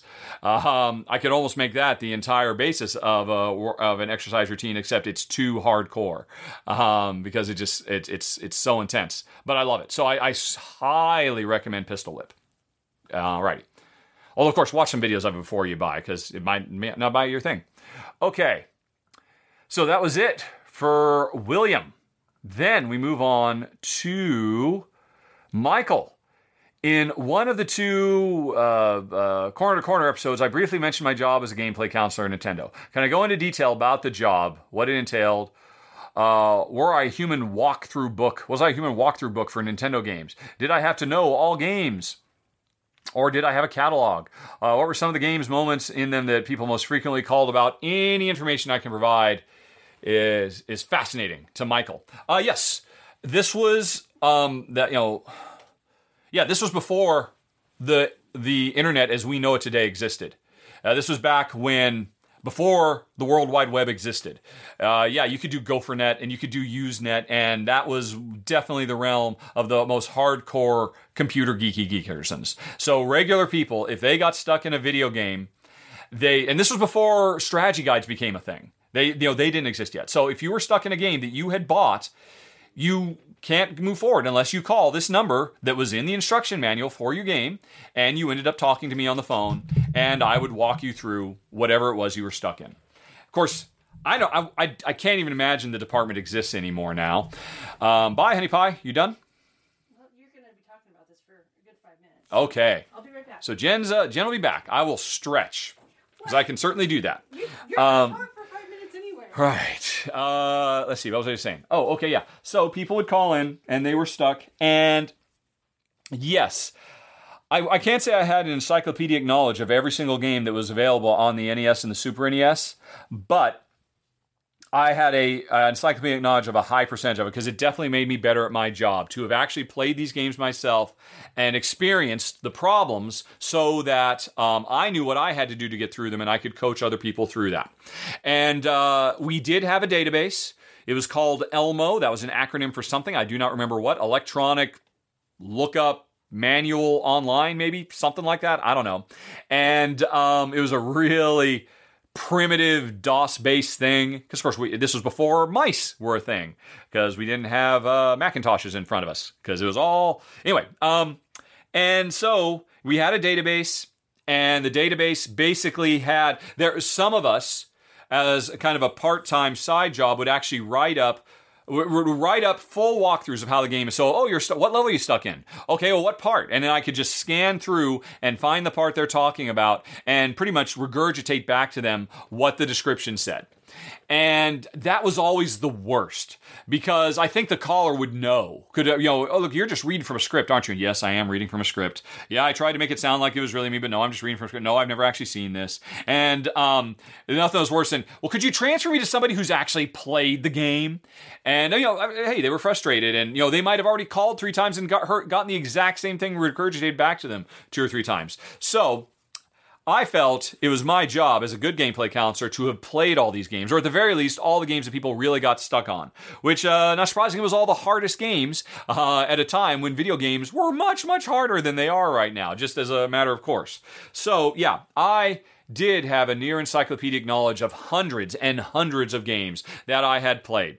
Um, the, you know, I had played uh, often not because I liked it, but because I needed to get to that spot so I could see why people kept calling in about that particular thing, and so I could put into my own words what I did. Because often, you know, the strategy guide I was reading that was written by one of my coworkers, well, that's what they did. Maybe that was a really hard or weird way to do it, and not the way that I found. Um, and uh, yeah, that's pretty much what the job entailed. It was eight hours a day, and the line was always super busy. I mean, we were, you know, the the light on our phone uh, machines was always red, and so it was just nonstop people talking to people who often were very frustrated, were to the point of tears because they, you know, they just couldn't get back or or or, or, or um, you know, angry, just furious, um, and. I learned a lot on that job about how to deal with people, how to cheerlead people through tough times. Even though, of course, it wasn't true tough times, but it was definitely a great job that I was able to use to great effect for the majority of my professional career as a game designer. Not only because I had so much firsthand knowledge of so many design things that had been done in so many hundreds of games, more so than any of my contemporaries that I worked with, but also because I had all this practice in working with people and helping them through frustrating times. So it was a it was a great college job. Um, uh, you know, particular games and particular moments that people got stuck in. Uh, I, I, it's been so long. If you would have asked me about this even five years after, I could have probably given you a laundry list. But at this point, I mean, this is what thirty years ago. It's um, yeah, or 25 years ago, a quarter of a century ago. Sorry, that kind of stuff doesn't stick out. The kind of stuff that really sticks out to me that I remember are well, there's one there were the the thing that was most frustrating to me about the job was we had very strict rules about what we could and could not say. And some of them were like kind of silly, but okay, whatever. We were never allowed to say kill. We were never allowed to say, okay, well, you need to kill that guy. We, um, and you might hear this still come through. I, I think it's so programmed in me. I don't often say kill when I'm talking about stuff in um, my my run throughs. I say defeat because you're supposed to say defeat. Um, because you know so much of I mean Nintendo was really sensitive to that, and um, but the big problem was there were the game action replay and similar pieces of hardware you could buy and plug into your Nintendo system that were not licensed by Nintendo, and we were not allowed to even acknowledge the existence of these things. But there were so many times when I knew, oh God, if you just went out and bought this thing, you'd be so happy because this would let you get past this, this would give you the lives you need, whatever. Um, because they it was a, it was a system that literally hacked the games and you know just changed the the memory so you have infinite lives and stuff like that and I I did I still remember it was literally uh, you know a, a, lady who must have been in her 60s or 70s who was literally crying on the phone because she was so frustrated by a particularly tough part of a game that she could not get past, and I knew I knew it was just hard. There was no strategy. It was just really hard, and there was only one thing I could tell her to do, and that was well you know there's this thing you can buy called a game action replay. They've got it pretty much at any place where they sell uh, Nintendo games. If you plug that in, you could get right past this and I told her that, and that happened to be a call that I was monitored on, and oh man, I got in so much trouble for that. Um, it was I was really kind of a firebrand back in the day. I'm much more moderate these days. Um, and I was always in weekly meetings just shouting from we need to take care of these people. We need to tell them the truth and all kinds of stuff like that. I was so ridiculous um, and so fiery. But yeah, uh, you know, it's those individual human moments, and it's it's I, I, forget the game. It was you know the interaction with a human being that was on the other side of the phone that I could picture and imagine what they were going through, and so that's the stuff that really sticks out to me. Okay, Jen is back, and Deborah, just in time for Deborah, who says, Hello from our, former our former home of England. Re- watching a corner to corner, I discussed our safari experience, and Deborah, honey, would like to hear more. Her husband and she met on safari in Tanzania, got engaged in Botswana, and honeymooned in Uganda. Where did we travel? Uh, Well, what first were of all, was that all like you know three days at this camp and three days at the next camp? And that was a whirlwind romance. indeed, Uh, where did we travel to? Uh, what were our top safari highlights, and what did we not like? All right. well, we started in South Africa. Yeah, which we didn't do any safari in South Africa. That's we just flew into Joburg and um, did some stuff. All right, I'm, I'm bringing up map Thank maps.google.com. want to make sure we. All right, let's see. Don't need that area. Zooming out, Yeah. zooming out, we know what zooming over, zooming in. Okay. Right. So we were on a really cool thing. So we saw Namibia a little bit, Botswana and Zimbabwe on ours. Mm-hmm. Um, actually, did we go into Zambia? I, I was going to say, didn't we go into we Zam-. Zimbabwe? I I think we did. yeah. Or no? I think we. Did we we go were, into- weren't we at that point right there where um all the countries meet and we crossed there? I think so. I think we did. I think that sounds familiar. Yeah. I think that's probably How long was it? It was, it was like two people. weeks, right? Was it three weeks? Um, it was pretty long. I think it was a ten day safari. Ten day, okay. And then we had a couple days in On either uh, end. Well, in Johannesburg and one day in Johannesburg and then two days in South Africa. yeah. In Cape Town. Okay. Right. Right. So yeah, uh, uh, it was amazing, and I am so so glad that we got to go do it.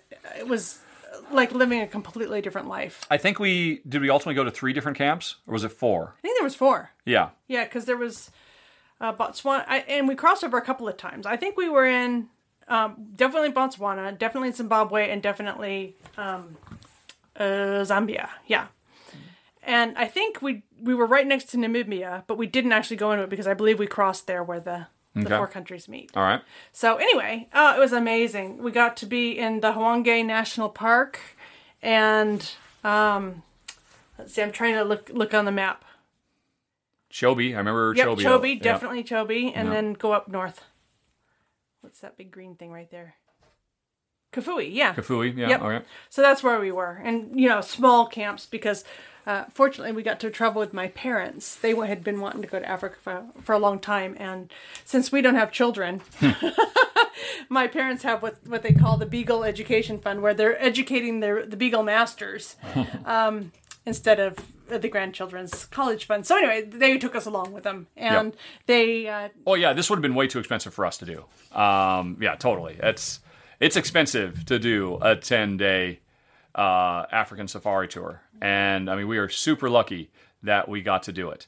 Um, yeah, and so it was it was either three or four camps. And it was pretty much the same in every one of them. I, I'm sure you've probably experienced this, but for people who haven't, you, you come in and every day you go out for probably what, five hours total. You go out for a while in the Jeeps, you come back for lunch, or you have a lunch out in the you know, out, out in the savannah, not the savannah, but the plains, wherever you are. Um, and you come back, there's just all you can eat food, uh, lots of, re- you know, and other things like, you know, going to local villages and, um, you know, getting to an understanding of, you know, the local cultures and way of life and, and that kind of stuff. Um, but yeah, I mean, back to the email. Do, do, do. Where did we travel? Got it. what was your top safari highlights, Honey Pie? Oh, I think one of mine definitely was when those that whole pack of elephants crossed our path. Yep. and the it's a matriarchal society so the the girls are look the ladies are looking at us and it's really obvious what they're transmitting is that we are crossing here do not come close to us um, do not attempt to threaten us. We will flatten you. And you know these are the people i love basically. And i just that came through so clearly how protective the older elephants are. Um, and it was that was beautiful. And i would say the other thing that really uh, that i remember a lot was we were out and it was i think kind of towards the end of a of a drive in these big jeeps. And we saw a cheetah and it was the first cheetah we'd seen because they're they're fairly rare. Yeah. But the reason that we saw it was because there were about would you say a hundred guinea fowl all Oh, oh my God! chattering after this cheetah. I mean, they had seen this cheetah. There was not going to be any element of surprise for this cheetah for quite some time because these hundred guinea fowl were just and they were just basically chasing this poor cheetah, and this cheetah's just trying to leave. It's just trying to get out of whatever you know territory these guinea fowl were in, and it just it just you could just tell it was miserable. Poor Yeah. thing. It was just like I've been totally. I've been outed. made, yeah. Yep. Time to get out of here. Yep. yeah, that was hilarious. Actually, Yeah, I, and- I totally forgot about that. Yeah. And I can't believe we we didn't film it. no, we did. We did not film it. I'm pretty sure we did. We might have like the last Yeah, yeah. little tiny bit of it, but Yeah. it was just amazing. And you know, these guinea fowl are a, a nice lunch size as far as the cheetah's concerned, but in numbers, they rule. Yep. So that was really cool. What, what about you, Honey Pie? Well, I already talked about this, as you said on the, and yeah, I mean, I talked, I, I gave the elephant story, um, and actually, the elephant story is one that really stands out. I mean, obviously, we saw a million things, and uh, you know, all those watering holes we went to, and and all that. It was all amazing, but yeah, the elephant encounter was certainly the one that stood out the most. Uh, and I don't know, it always felt like the other jeeps were always seeing better stuff than us, no matter what, and I'm sure they all felt the same that well they are they're the ones who were you know got to see the lion and by the time we got there it was gone and stuff like that. Um so yeah it was tricky. Um because that, that was the nature. I mean we were part of i mean the, the whole group was what 10 people I was thinking 12. 12 10 or 12 people Yeah, I think and two jeeps of six each. yeah Yeah. was it two jeeps of six I you think sure so. Yeah, but, yeah, because there was two, two, two. Yes, yes, yes. Okay, yep, yep, yep, yep, yep. So it all the other Jeep was always getting to see the good stuff, and like I said, I'm sure they thought the same thing. And uh, but at the end of the day, we'd all just get together over dinner and talk about what we saw that day and show pictures of what we saw and all of that. Um, and what didn't we like? I can tell you the number one thing I did not like um, was it's nice that we had en suites in our little tents, but um, you know. Jen and I generally tend to keep our gastrointestinal uh, activities private and separate from each other. Uh, there's no doing that out in the wild. Everybody gets to hear everything. And it's just you know, hey, we're this is gonna be the li- this is gonna be our life for ten for ten days. That there's just like this little piece of canvas between us while I am uh, trying to deal with whatever I had for dinner last night. Which so- invariably had carbs. Yes, so that's unfortunate. And uh, yeah, that was easily my least favorite thing. Yeah. I I don't know about you. Um, my least favorite thing. I think the. I was gonna say there was some the traditional rigors of travel, which to me are going to the airport, hanging out at the airport. You know, hopefully you have an interesting flight where you can see some neat stuff or whatever. But then you're back at the airport and you have to get your bags, and there's and then you have to get to wherever you're going. So this is sort of what I think of as travel these days is that that sort of thing you have to do to be able to travel. And because we moved around so much, and I think we were in four different camps and or maybe it was five camps in four countries it, it was just a lot of this sort of travel and just kind of waiting to get to where you wanted to get to. And there was some cool stuff that we did see along the way, but I think um, uh, if I could do it again, I wouldn't go to so many camps. Hmm. Okay. Oh, another thing that I absolutely hated was they wouldn't let us have internet. Oh yeah, That was just so awful. Um, every camp, and I don't know if it's just universal or just happened to be this tour agency that that was their look. You are not allowed to use internet. Period. Um, only at certain times, at certain stops. For a half an hour, can you get online and check your email? Otherwise, you're supposed to completely tune out the rest of the world. And I think the, our tour guides and the runners of the camp just fundamentally did not understand how problematic that was for us. Uh, you know, and not for us. I mean, everybody hated it. I mean, you know, there there was a couple who whose um, kid was in the hospital. whose kid was in the hospital, but they still had to come. They couldn't cancel, and so they were worried sick, and they couldn't be checking their email. And there, there were, you know, and, and and me, I was still working at the time, or and you know, and there, there was all these things we we all need to be, and we were both terrified what was happening with Brexit. Um, you know, and and it was just it was just nightmarish, and at some point, I think day seven, we almost revolted uh, because we we were we were uh, doing a long bus ride from one camp to another, and there was some gift shop we stopped at, and a- that gift shop. No, it was a. It was a border crossing. Yeah, it was a border crossing, and so we had a. There, it, had it took time, and there was bor- there was internet at the border crossing, and um, you know we all had to go through and show our passports, and we were going to be through there in like 15 minutes, and we were all like, no. We, we are not leaving until you let us. We need an hour here, and I think I, don't think, think we we, we hour, Oh. well no, but I know I think we kept going. And then, I mean, because remember later that night, he said, "Look, I'm really sorry. I, don't- I think, I think, you know, we, we don't appreciate just how important it is for you to be able to stay connected like this. Um, tell you what, from now on, we'll try to be better about it because, I mean, I, I, it wasn't us, but I think, you know, I think some people were like threatening to, you know, like get the guy in trouble, you know, and he was a really wonderful guy, Yeah, our tour guide and all that, who you know took us through it all. So it was a that was a real problem. In one of the camps, I was able to befriend somebody, and after hours um, they let me sneak into the uh, camp office, which of course had internet. Uh, these places all had internet. They just wouldn't turn on the Wi-Fi, or they wouldn't give us the passwords. And so I was able to sneak in, and so that that was my favorite stop because every night I and, and we couldn't let anybody else know we were doing it because then everybody it was just it was it was to. ridiculous. Absolutely ridiculous. And I'd be willing to bet now that doesn't happen. I'm sure they're all Wi Fi wired up because that was just so frustrating. Um, all right. Anyway, though, that's it, Debs. Unless you have anything else to say, Honey Pie. Nope. Okay. That was great. It was great though. Amazing. Yeah, on the whole, fantastic. Uh, William is back, wondering what level of Beat Saber do I normally play on? Well, see, again, I don't normally play Beat Saber, um, and I I play Moonrider, which is Beat Saber adjacent. But when you're playing Punch Mode, and therefore you don't have to worry about direction arrows, you just have to hit the right things at the right time. So I pretty much play on the highest level possible because generally, the higher the di- more difficulty level, the faster you have to move, the longer you have to reach and extend, and the better a workout it is. Um, I have played some Beat Saber, and I'm pretty much just at normal level.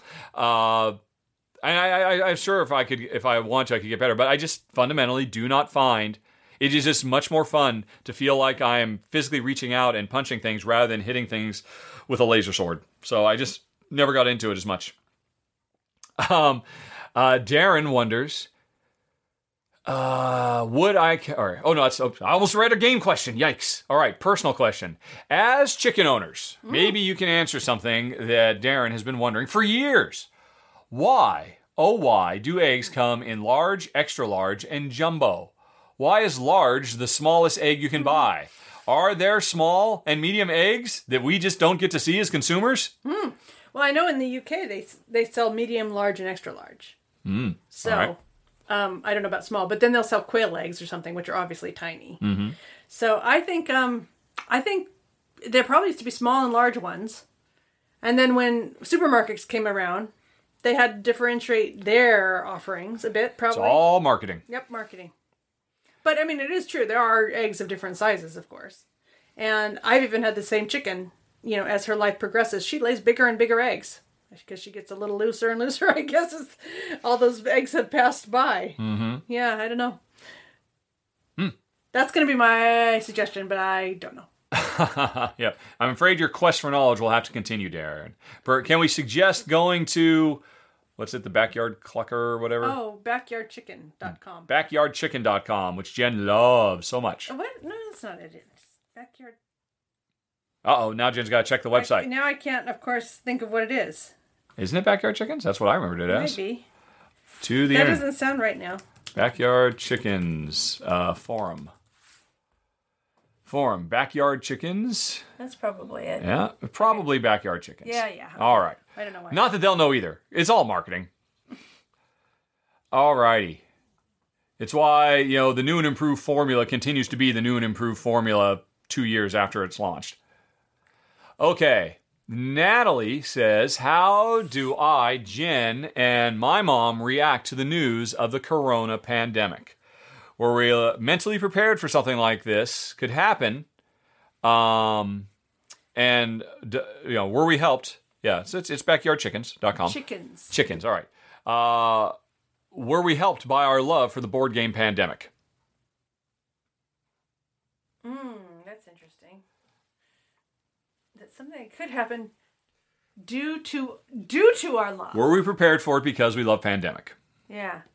Um, I think I was more prepared for it because I read The Stand and a few other of that kind of uh, disaster uh, medical stuff. I kind of liked those books for a while, so I, I read a lot of them.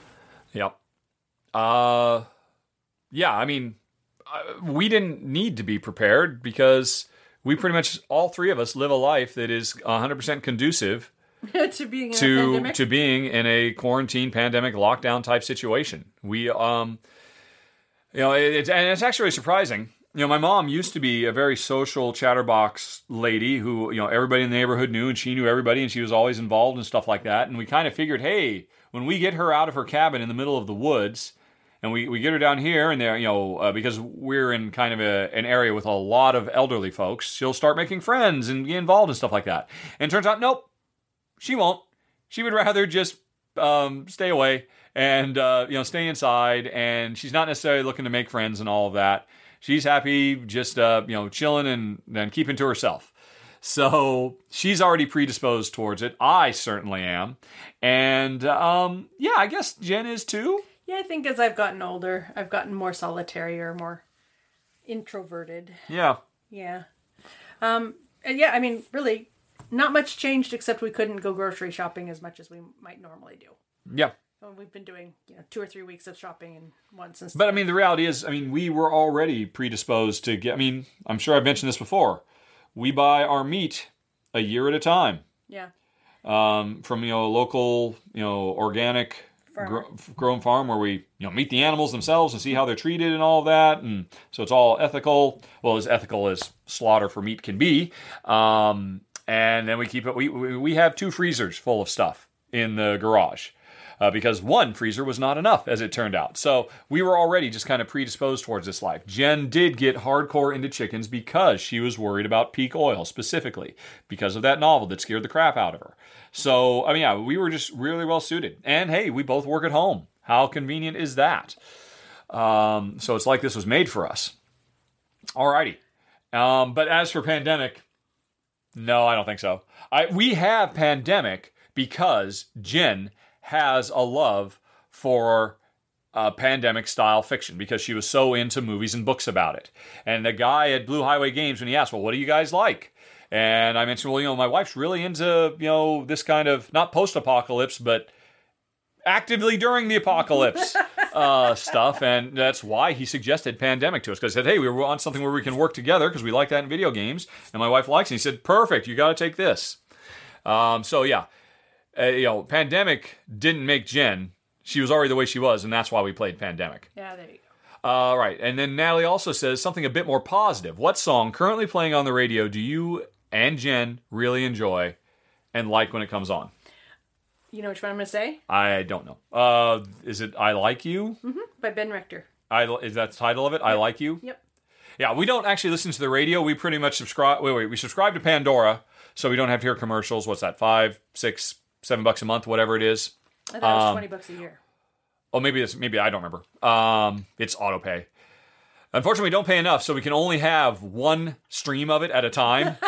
so Jen probably listens to it up in her studio ninety percent of the time. Yeah. And it, oh, we want to turn on down here. You'll say, "Warning! Somebody else is already listening. Do you want to cut them off?" No, I guess not. so Jen Bogarts all the radio all the time, which is why she's Johnny on the spot being able to name, and I couldn't tell you. I honestly don't know. I haven't listened to music regularly for a long time. Um, the last one I can think of that I was really happy when it would come on when before we were paying for Pandora, so we could listen to it in every room because we actually had commercials as well, um, would have been Pompeii. I really like, or no, yeah, is it, yeah, Pompeii from the band Bastille. Man, I love that song. Oh, the first time I heard it was when they performed it uh, on Saturday Night Live. And I, oh my god, that really just got to me on a really deep, you know, um, core level. And then I started noticing it on the radio or on Pandora, or maybe we made a Pandora channel out of it, something mm, like that. Yeah. Um, so that would probably be the one, although it's a little old now because I'm old, not up in uh, hip and current like Jen, the uh, only one who gets to listen to Pandora. Okie doke. Natalie's back. No, I accidentally uh, copied a second of her email, so that's the same one. Then, honey, we're almost done. This is it oh for goodness. all the marbles. Anthony, uh, no, not not Anthony. Uh, Gerald says, uh, da, da, da, da, da, okay. Uh, uh, Gerald is working on a, a board game, and he says, "I keep redoing my board game's art constantly." As I feel it's not good enough. Jen, do you, or was there a time when you felt like your art was good enough when you compare it to other artists? Oh, yes. also known as imposter syndrome, aka artist self doubt. You know, that is such a slippery slope because you're always going to be better than some and worse than others. And, um, Except for one. Somebody out there is, Is better than exactly- everybody. Yep. okay. I was going to say, But everybody else, the same as me. every other one. Yeah. Yeah, I mean, it's all a relative scale. And you know what? This, the people that I think I'm better might think that they're better than I am. I'm sure they do. Yeah. Yeah, so it's just oh, such a slippery slope. I think the answer to that just has to be you'll know when it's right. And if you're going to go for that feeling, yeah, it's going to take a while. I mean, you might want to decide when good enough is good enough. You know, if you have a deadline or something. Like he was talking about earlier, you don't let perfect be the death of good. And sometimes you can overwork stuff. So, um yeah, I think I think I just know when it's good enough. And sometimes I know I could push harder. I know I could try a different something, but I like it. I like where it is. So that's it. That's enough. All right. Yeah. Okay. Cool. And then, of course, folks, did I call it a while ago? Oh, I didn't actually answer his question. Uh, well, his question was, um, do you now, or was there a time when you felt your art was good? Well, you know, he's talking about the moment when you felt your art was good enough. Um, when you compare it to other artists, when you got over the hump, when you weren't constantly saying to yourself, "Ugh, I, you know, I'm not good enough, smart enough, and people don't like me. You know. I've definitely. So he's talking about that moment when you got over it, yeah. Okay. and which you just kind of said. so I didn't actually answer his question, but obviously I'm there because I. Well, can can you identify? Can you pinpoint whatever it might have been? Was it a particular work? Was it a particular period? Was it a particular breakthrough? Was it a particular other artist you saw? And, well, gosh, I'm so much better than that person, and I'm good enough. Or you know, I mean, hmm. No, I don't think it was any of those things. I think it was probably just when I got far enough in my skills that I was able to create what I was thinking I was going to create, and it wasn't all a hassle or not a hassle, a, a hard, you know, slog to get to it, or you know, it wasn't coming out the way I wanted it, or whatever. I mean, when I, I just, I think when I sat down and I was able to make what I was intending to make, that's when I felt like I was good enough. okay, alrighty. Um, and folks, it's time for a Star Wars question with spoilers. Gerald says, um, "I watched Last Jedi." The scene with Rey and Kylo at sea was one of the most powerful scenes in film history for me. Which means you're actually talking about uh, Rise of Skywalker, I think. It reminded you of an exorcism. How did I feel about that scene? Um, folks, I'm going to talk about scenes uh, um, for Rise of Skywalker, which was incorrectly labeled Last Jedi. So, uh, if you'd like, uh, this would be a good time to get off. And we'll say thanks for listening. Have a nice day. Talk to you later. Send questions to questions at rahdo.com. Otherwise, have a very nice day. Talk to you later. So long. Bye bye. Bye bye. Um, and Jen, are you ever going to watch Rise of Skywalker? We've had it for weeks now. Uh, apparently tonight. Oh, So I will leave okay. because if you talk about it now, I will definitely. Well, yeah, it'd be fresh in your mind, certainly. So I'll see ya. So long. Bye bye. Okay. I don't know if you could hear that because she was already halfway out the door, folks. I will now get back into my original seat and get comfy because I was sitting in the uncomfortable seat. Yikes. Okay, so uh, right, you're talking about the the the confrontation. I thought. What's interesting, you're talking about the beat between Rey and Kylo, and obviously that's not the part of that scene that everybody's gonna, um, you know, really uh, think about. That uh, unless you are talking about Han Solo making his appearance. Um, but honestly, of course, that scene, like everything in the movie, was spectacularly done. Uh, J.J. Abrams is an amazing filmmaker, and while maybe you know he doesn't. He- He's maybe a bit more rapid cut visually than you know I might like. I mean, there's no denying he makes a really gorgeous production, and yeah, everything about that looked great. But I wasn't particularly keen on anything in the scene. Uh, it was marred to a large part by a very clumsy and ham-handed way to try to make uh, to try to use Carrie Fisher. And I, I don't begrudge the filmmakers the challenges they had of trying to come up with some way to make Carrie Fisher a meaningful player in the events of the movie because all they were doing was cobbling together, you know, B-roll footage from previous films. And so, yeah, I mean, they did the best they could. But no, they didn't. Because here's the thing. Uh, I know I've talked about this on the weekly Alaboom. You know, right after I saw it. You know, so if you really want to know how I feel about it, go watch the uh, go to Undead Vikings channel and find the weekly Alaboom episode that aired the week after uh, Rise of Skywalker, or maybe it was two weeks. I think maybe he put a moratorium. We couldn't talk about it the first week, so enough people were able to get to see it. But if you go find that episode, and if you need me to, I'll, I'll help you find it because uh, there's a lot in there. I, I talked in great length, you know, breaking down beat by beat the entire movie and how deeply fundamentally disappointed I was about everything. Although, to be fair, I did also identify the things that I thought were good. Although as time has gone on, those are harder to remember, and I mostly don't. I remember the things I don't like. And my problem with the sea scene was, uh, okay.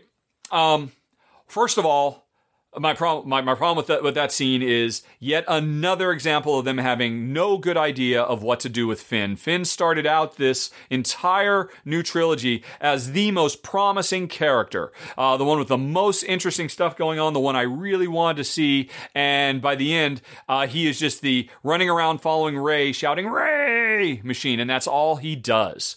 And I could go into a whole separate thing about him, but it was just yet another. Oh, he runs up and he gets hit by a wave, and he just extract. And it's like, oh, why are you here? This is dumb. This is stupid. You know, this is it's not helping your character. It's not moving the scene forward. It's a distraction. And um, then the uh, you know the fight obviously was very well staged. It was really well done. You know, full of spectacular stuff.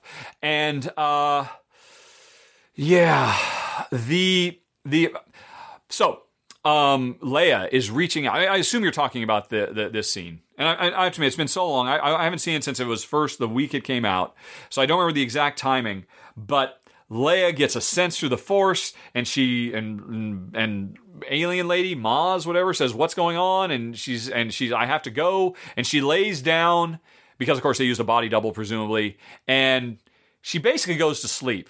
And all that she does, all that she accomplishes is she distracts Kylo Ren so that he can get stabbed. And I'm like, what?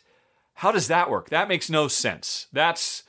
I, I, in theory, she was trying to reach out to the good in him or something like that, but the practical application of her influence is she got her son stabbed because he dropped his, his guard for a second. Was that her intention? Who knows? It was all very terrible. And the thing is, it's one of those examples of snatching defeat from the jaws of victory because, you know, shortly after that, um, was it after that? Again, I don't remember the timing, but Harrison Ford appears, you know, Han Solo ghost, not really a ghost, really, um, more just you have to assume the filmmakers would say, "Oh, uh, it's just him grappling with his own internal dialogue, and it's visually represented by Han Solo because he's not really a Force ghost." I think I think they did say that.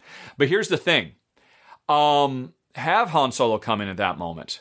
Uh, you know, have have the mysterious thing happen where Leia collapses and she goes to sleep and she basically never wakes up. You know, um, and when Han Solo, when Harrison Ford comes in and um, says whatever he says, he says, "Hey, kid." One really simple line could have changed that entire scene and made it such a gut punch and so powerful. And all he had to say was, "Hey, kid, your mother sent me."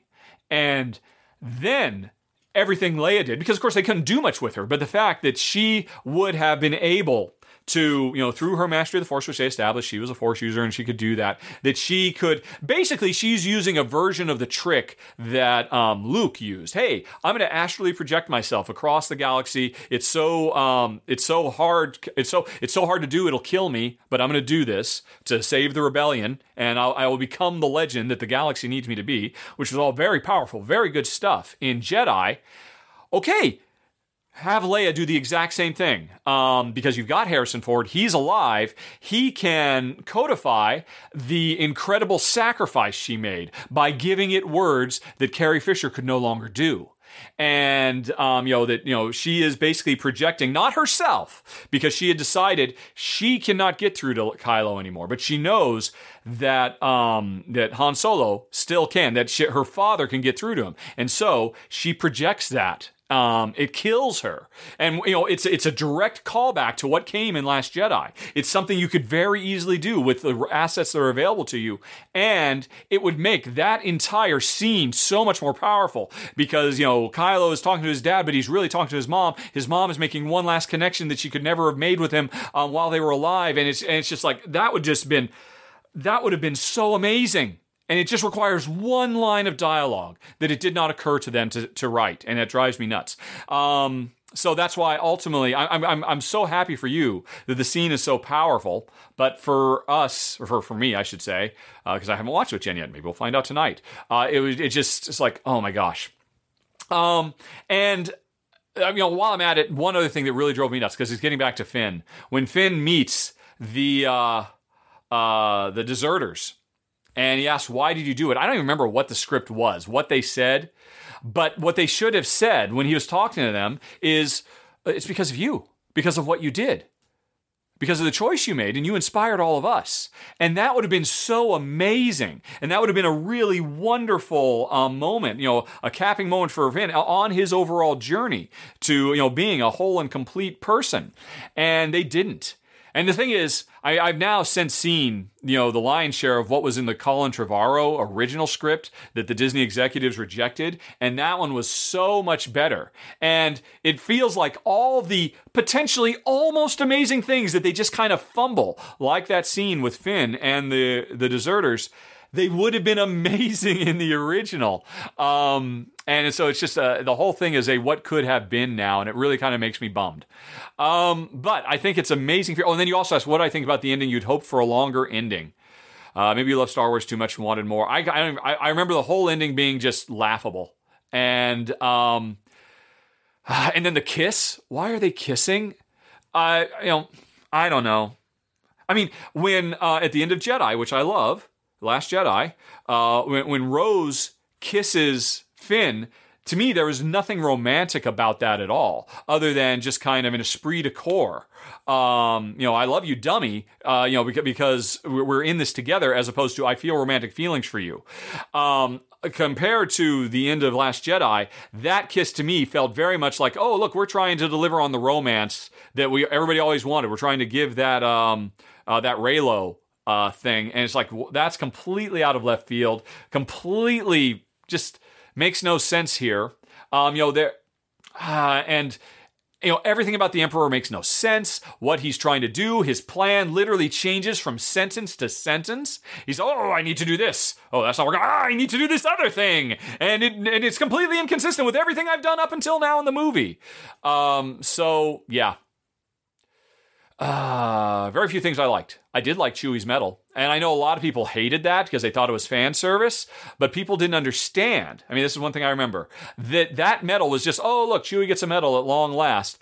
That was it wasn't the medal of saying good job chewie um, that was the medal that carrie fisher that or not carrie that, that princess leia had carried with her. And that was her touchstone that reminded her of her love for han solo and everything they'd been through because that was his medal and Chewie taking that, it was nothing about good job Chewie. It was about this is the ultimate keepsake of, you know, two of your greatest friends who you've lost. And that's why it's so important that he got that medal. And it's just amazing to me that nobody understands that. And that's a really powerful scene. Although unfortunately, it's rendered completely moot because Chewie should be dead at that point because of the stupid mid thing of the uh, bait and switch where, oh, Chewie's dead. No, he's alive. That could have been an amazing, incredibly powerful moment that would have raised the stakes for everything. And I think would have been an appropriate use use of Chewbacca, but they just they don't have the courage of their convictions. And if that was bad, the way um, C-3PO was, you know, made such an incredible sacrifice, and then two scenes later, oh no, we're just going to undo it all. It's fine. And just everything about that movie just just fills me with sadness. Um, I am not as big a Star Wars fan as you. I I love Star Wars, um, but you know not as much as you would think based on how much I talk about it. it's just that I think I represent a voice that really loves Star Wars, but is not a die- diehard Star Wars fan. So I can appreciate. That's why I think I can appreciate Last Jedi, which does thumb its nose at conventions and tries to reinvent what it means to be Star Wars. And I, I welcome that. Um, I welcomed what Lo- George Lucas did when he was ready to try and do fundamentally different things within the constraints of the universe he uh, created in the prequels. And most people are like this isn't Star Wars. Like uh, Star Wars is whatever. Uh, Star Wars can be a million things, and I love that it would could reinvent itself. And I love the read Last Jedi, even though it sticks so closely to the Empire formula, is able to reinvent it. Um, you know the fundamental precepts, and then of course Skywalker throws all that away. And um, yeah, and then as for the actual ending, what the hell? Uh, you know, what's your name? Rey. Rey who? What one? That's just that's clumsy. Why would anybody even ask that? But whatever. Um, Rey Skywalker.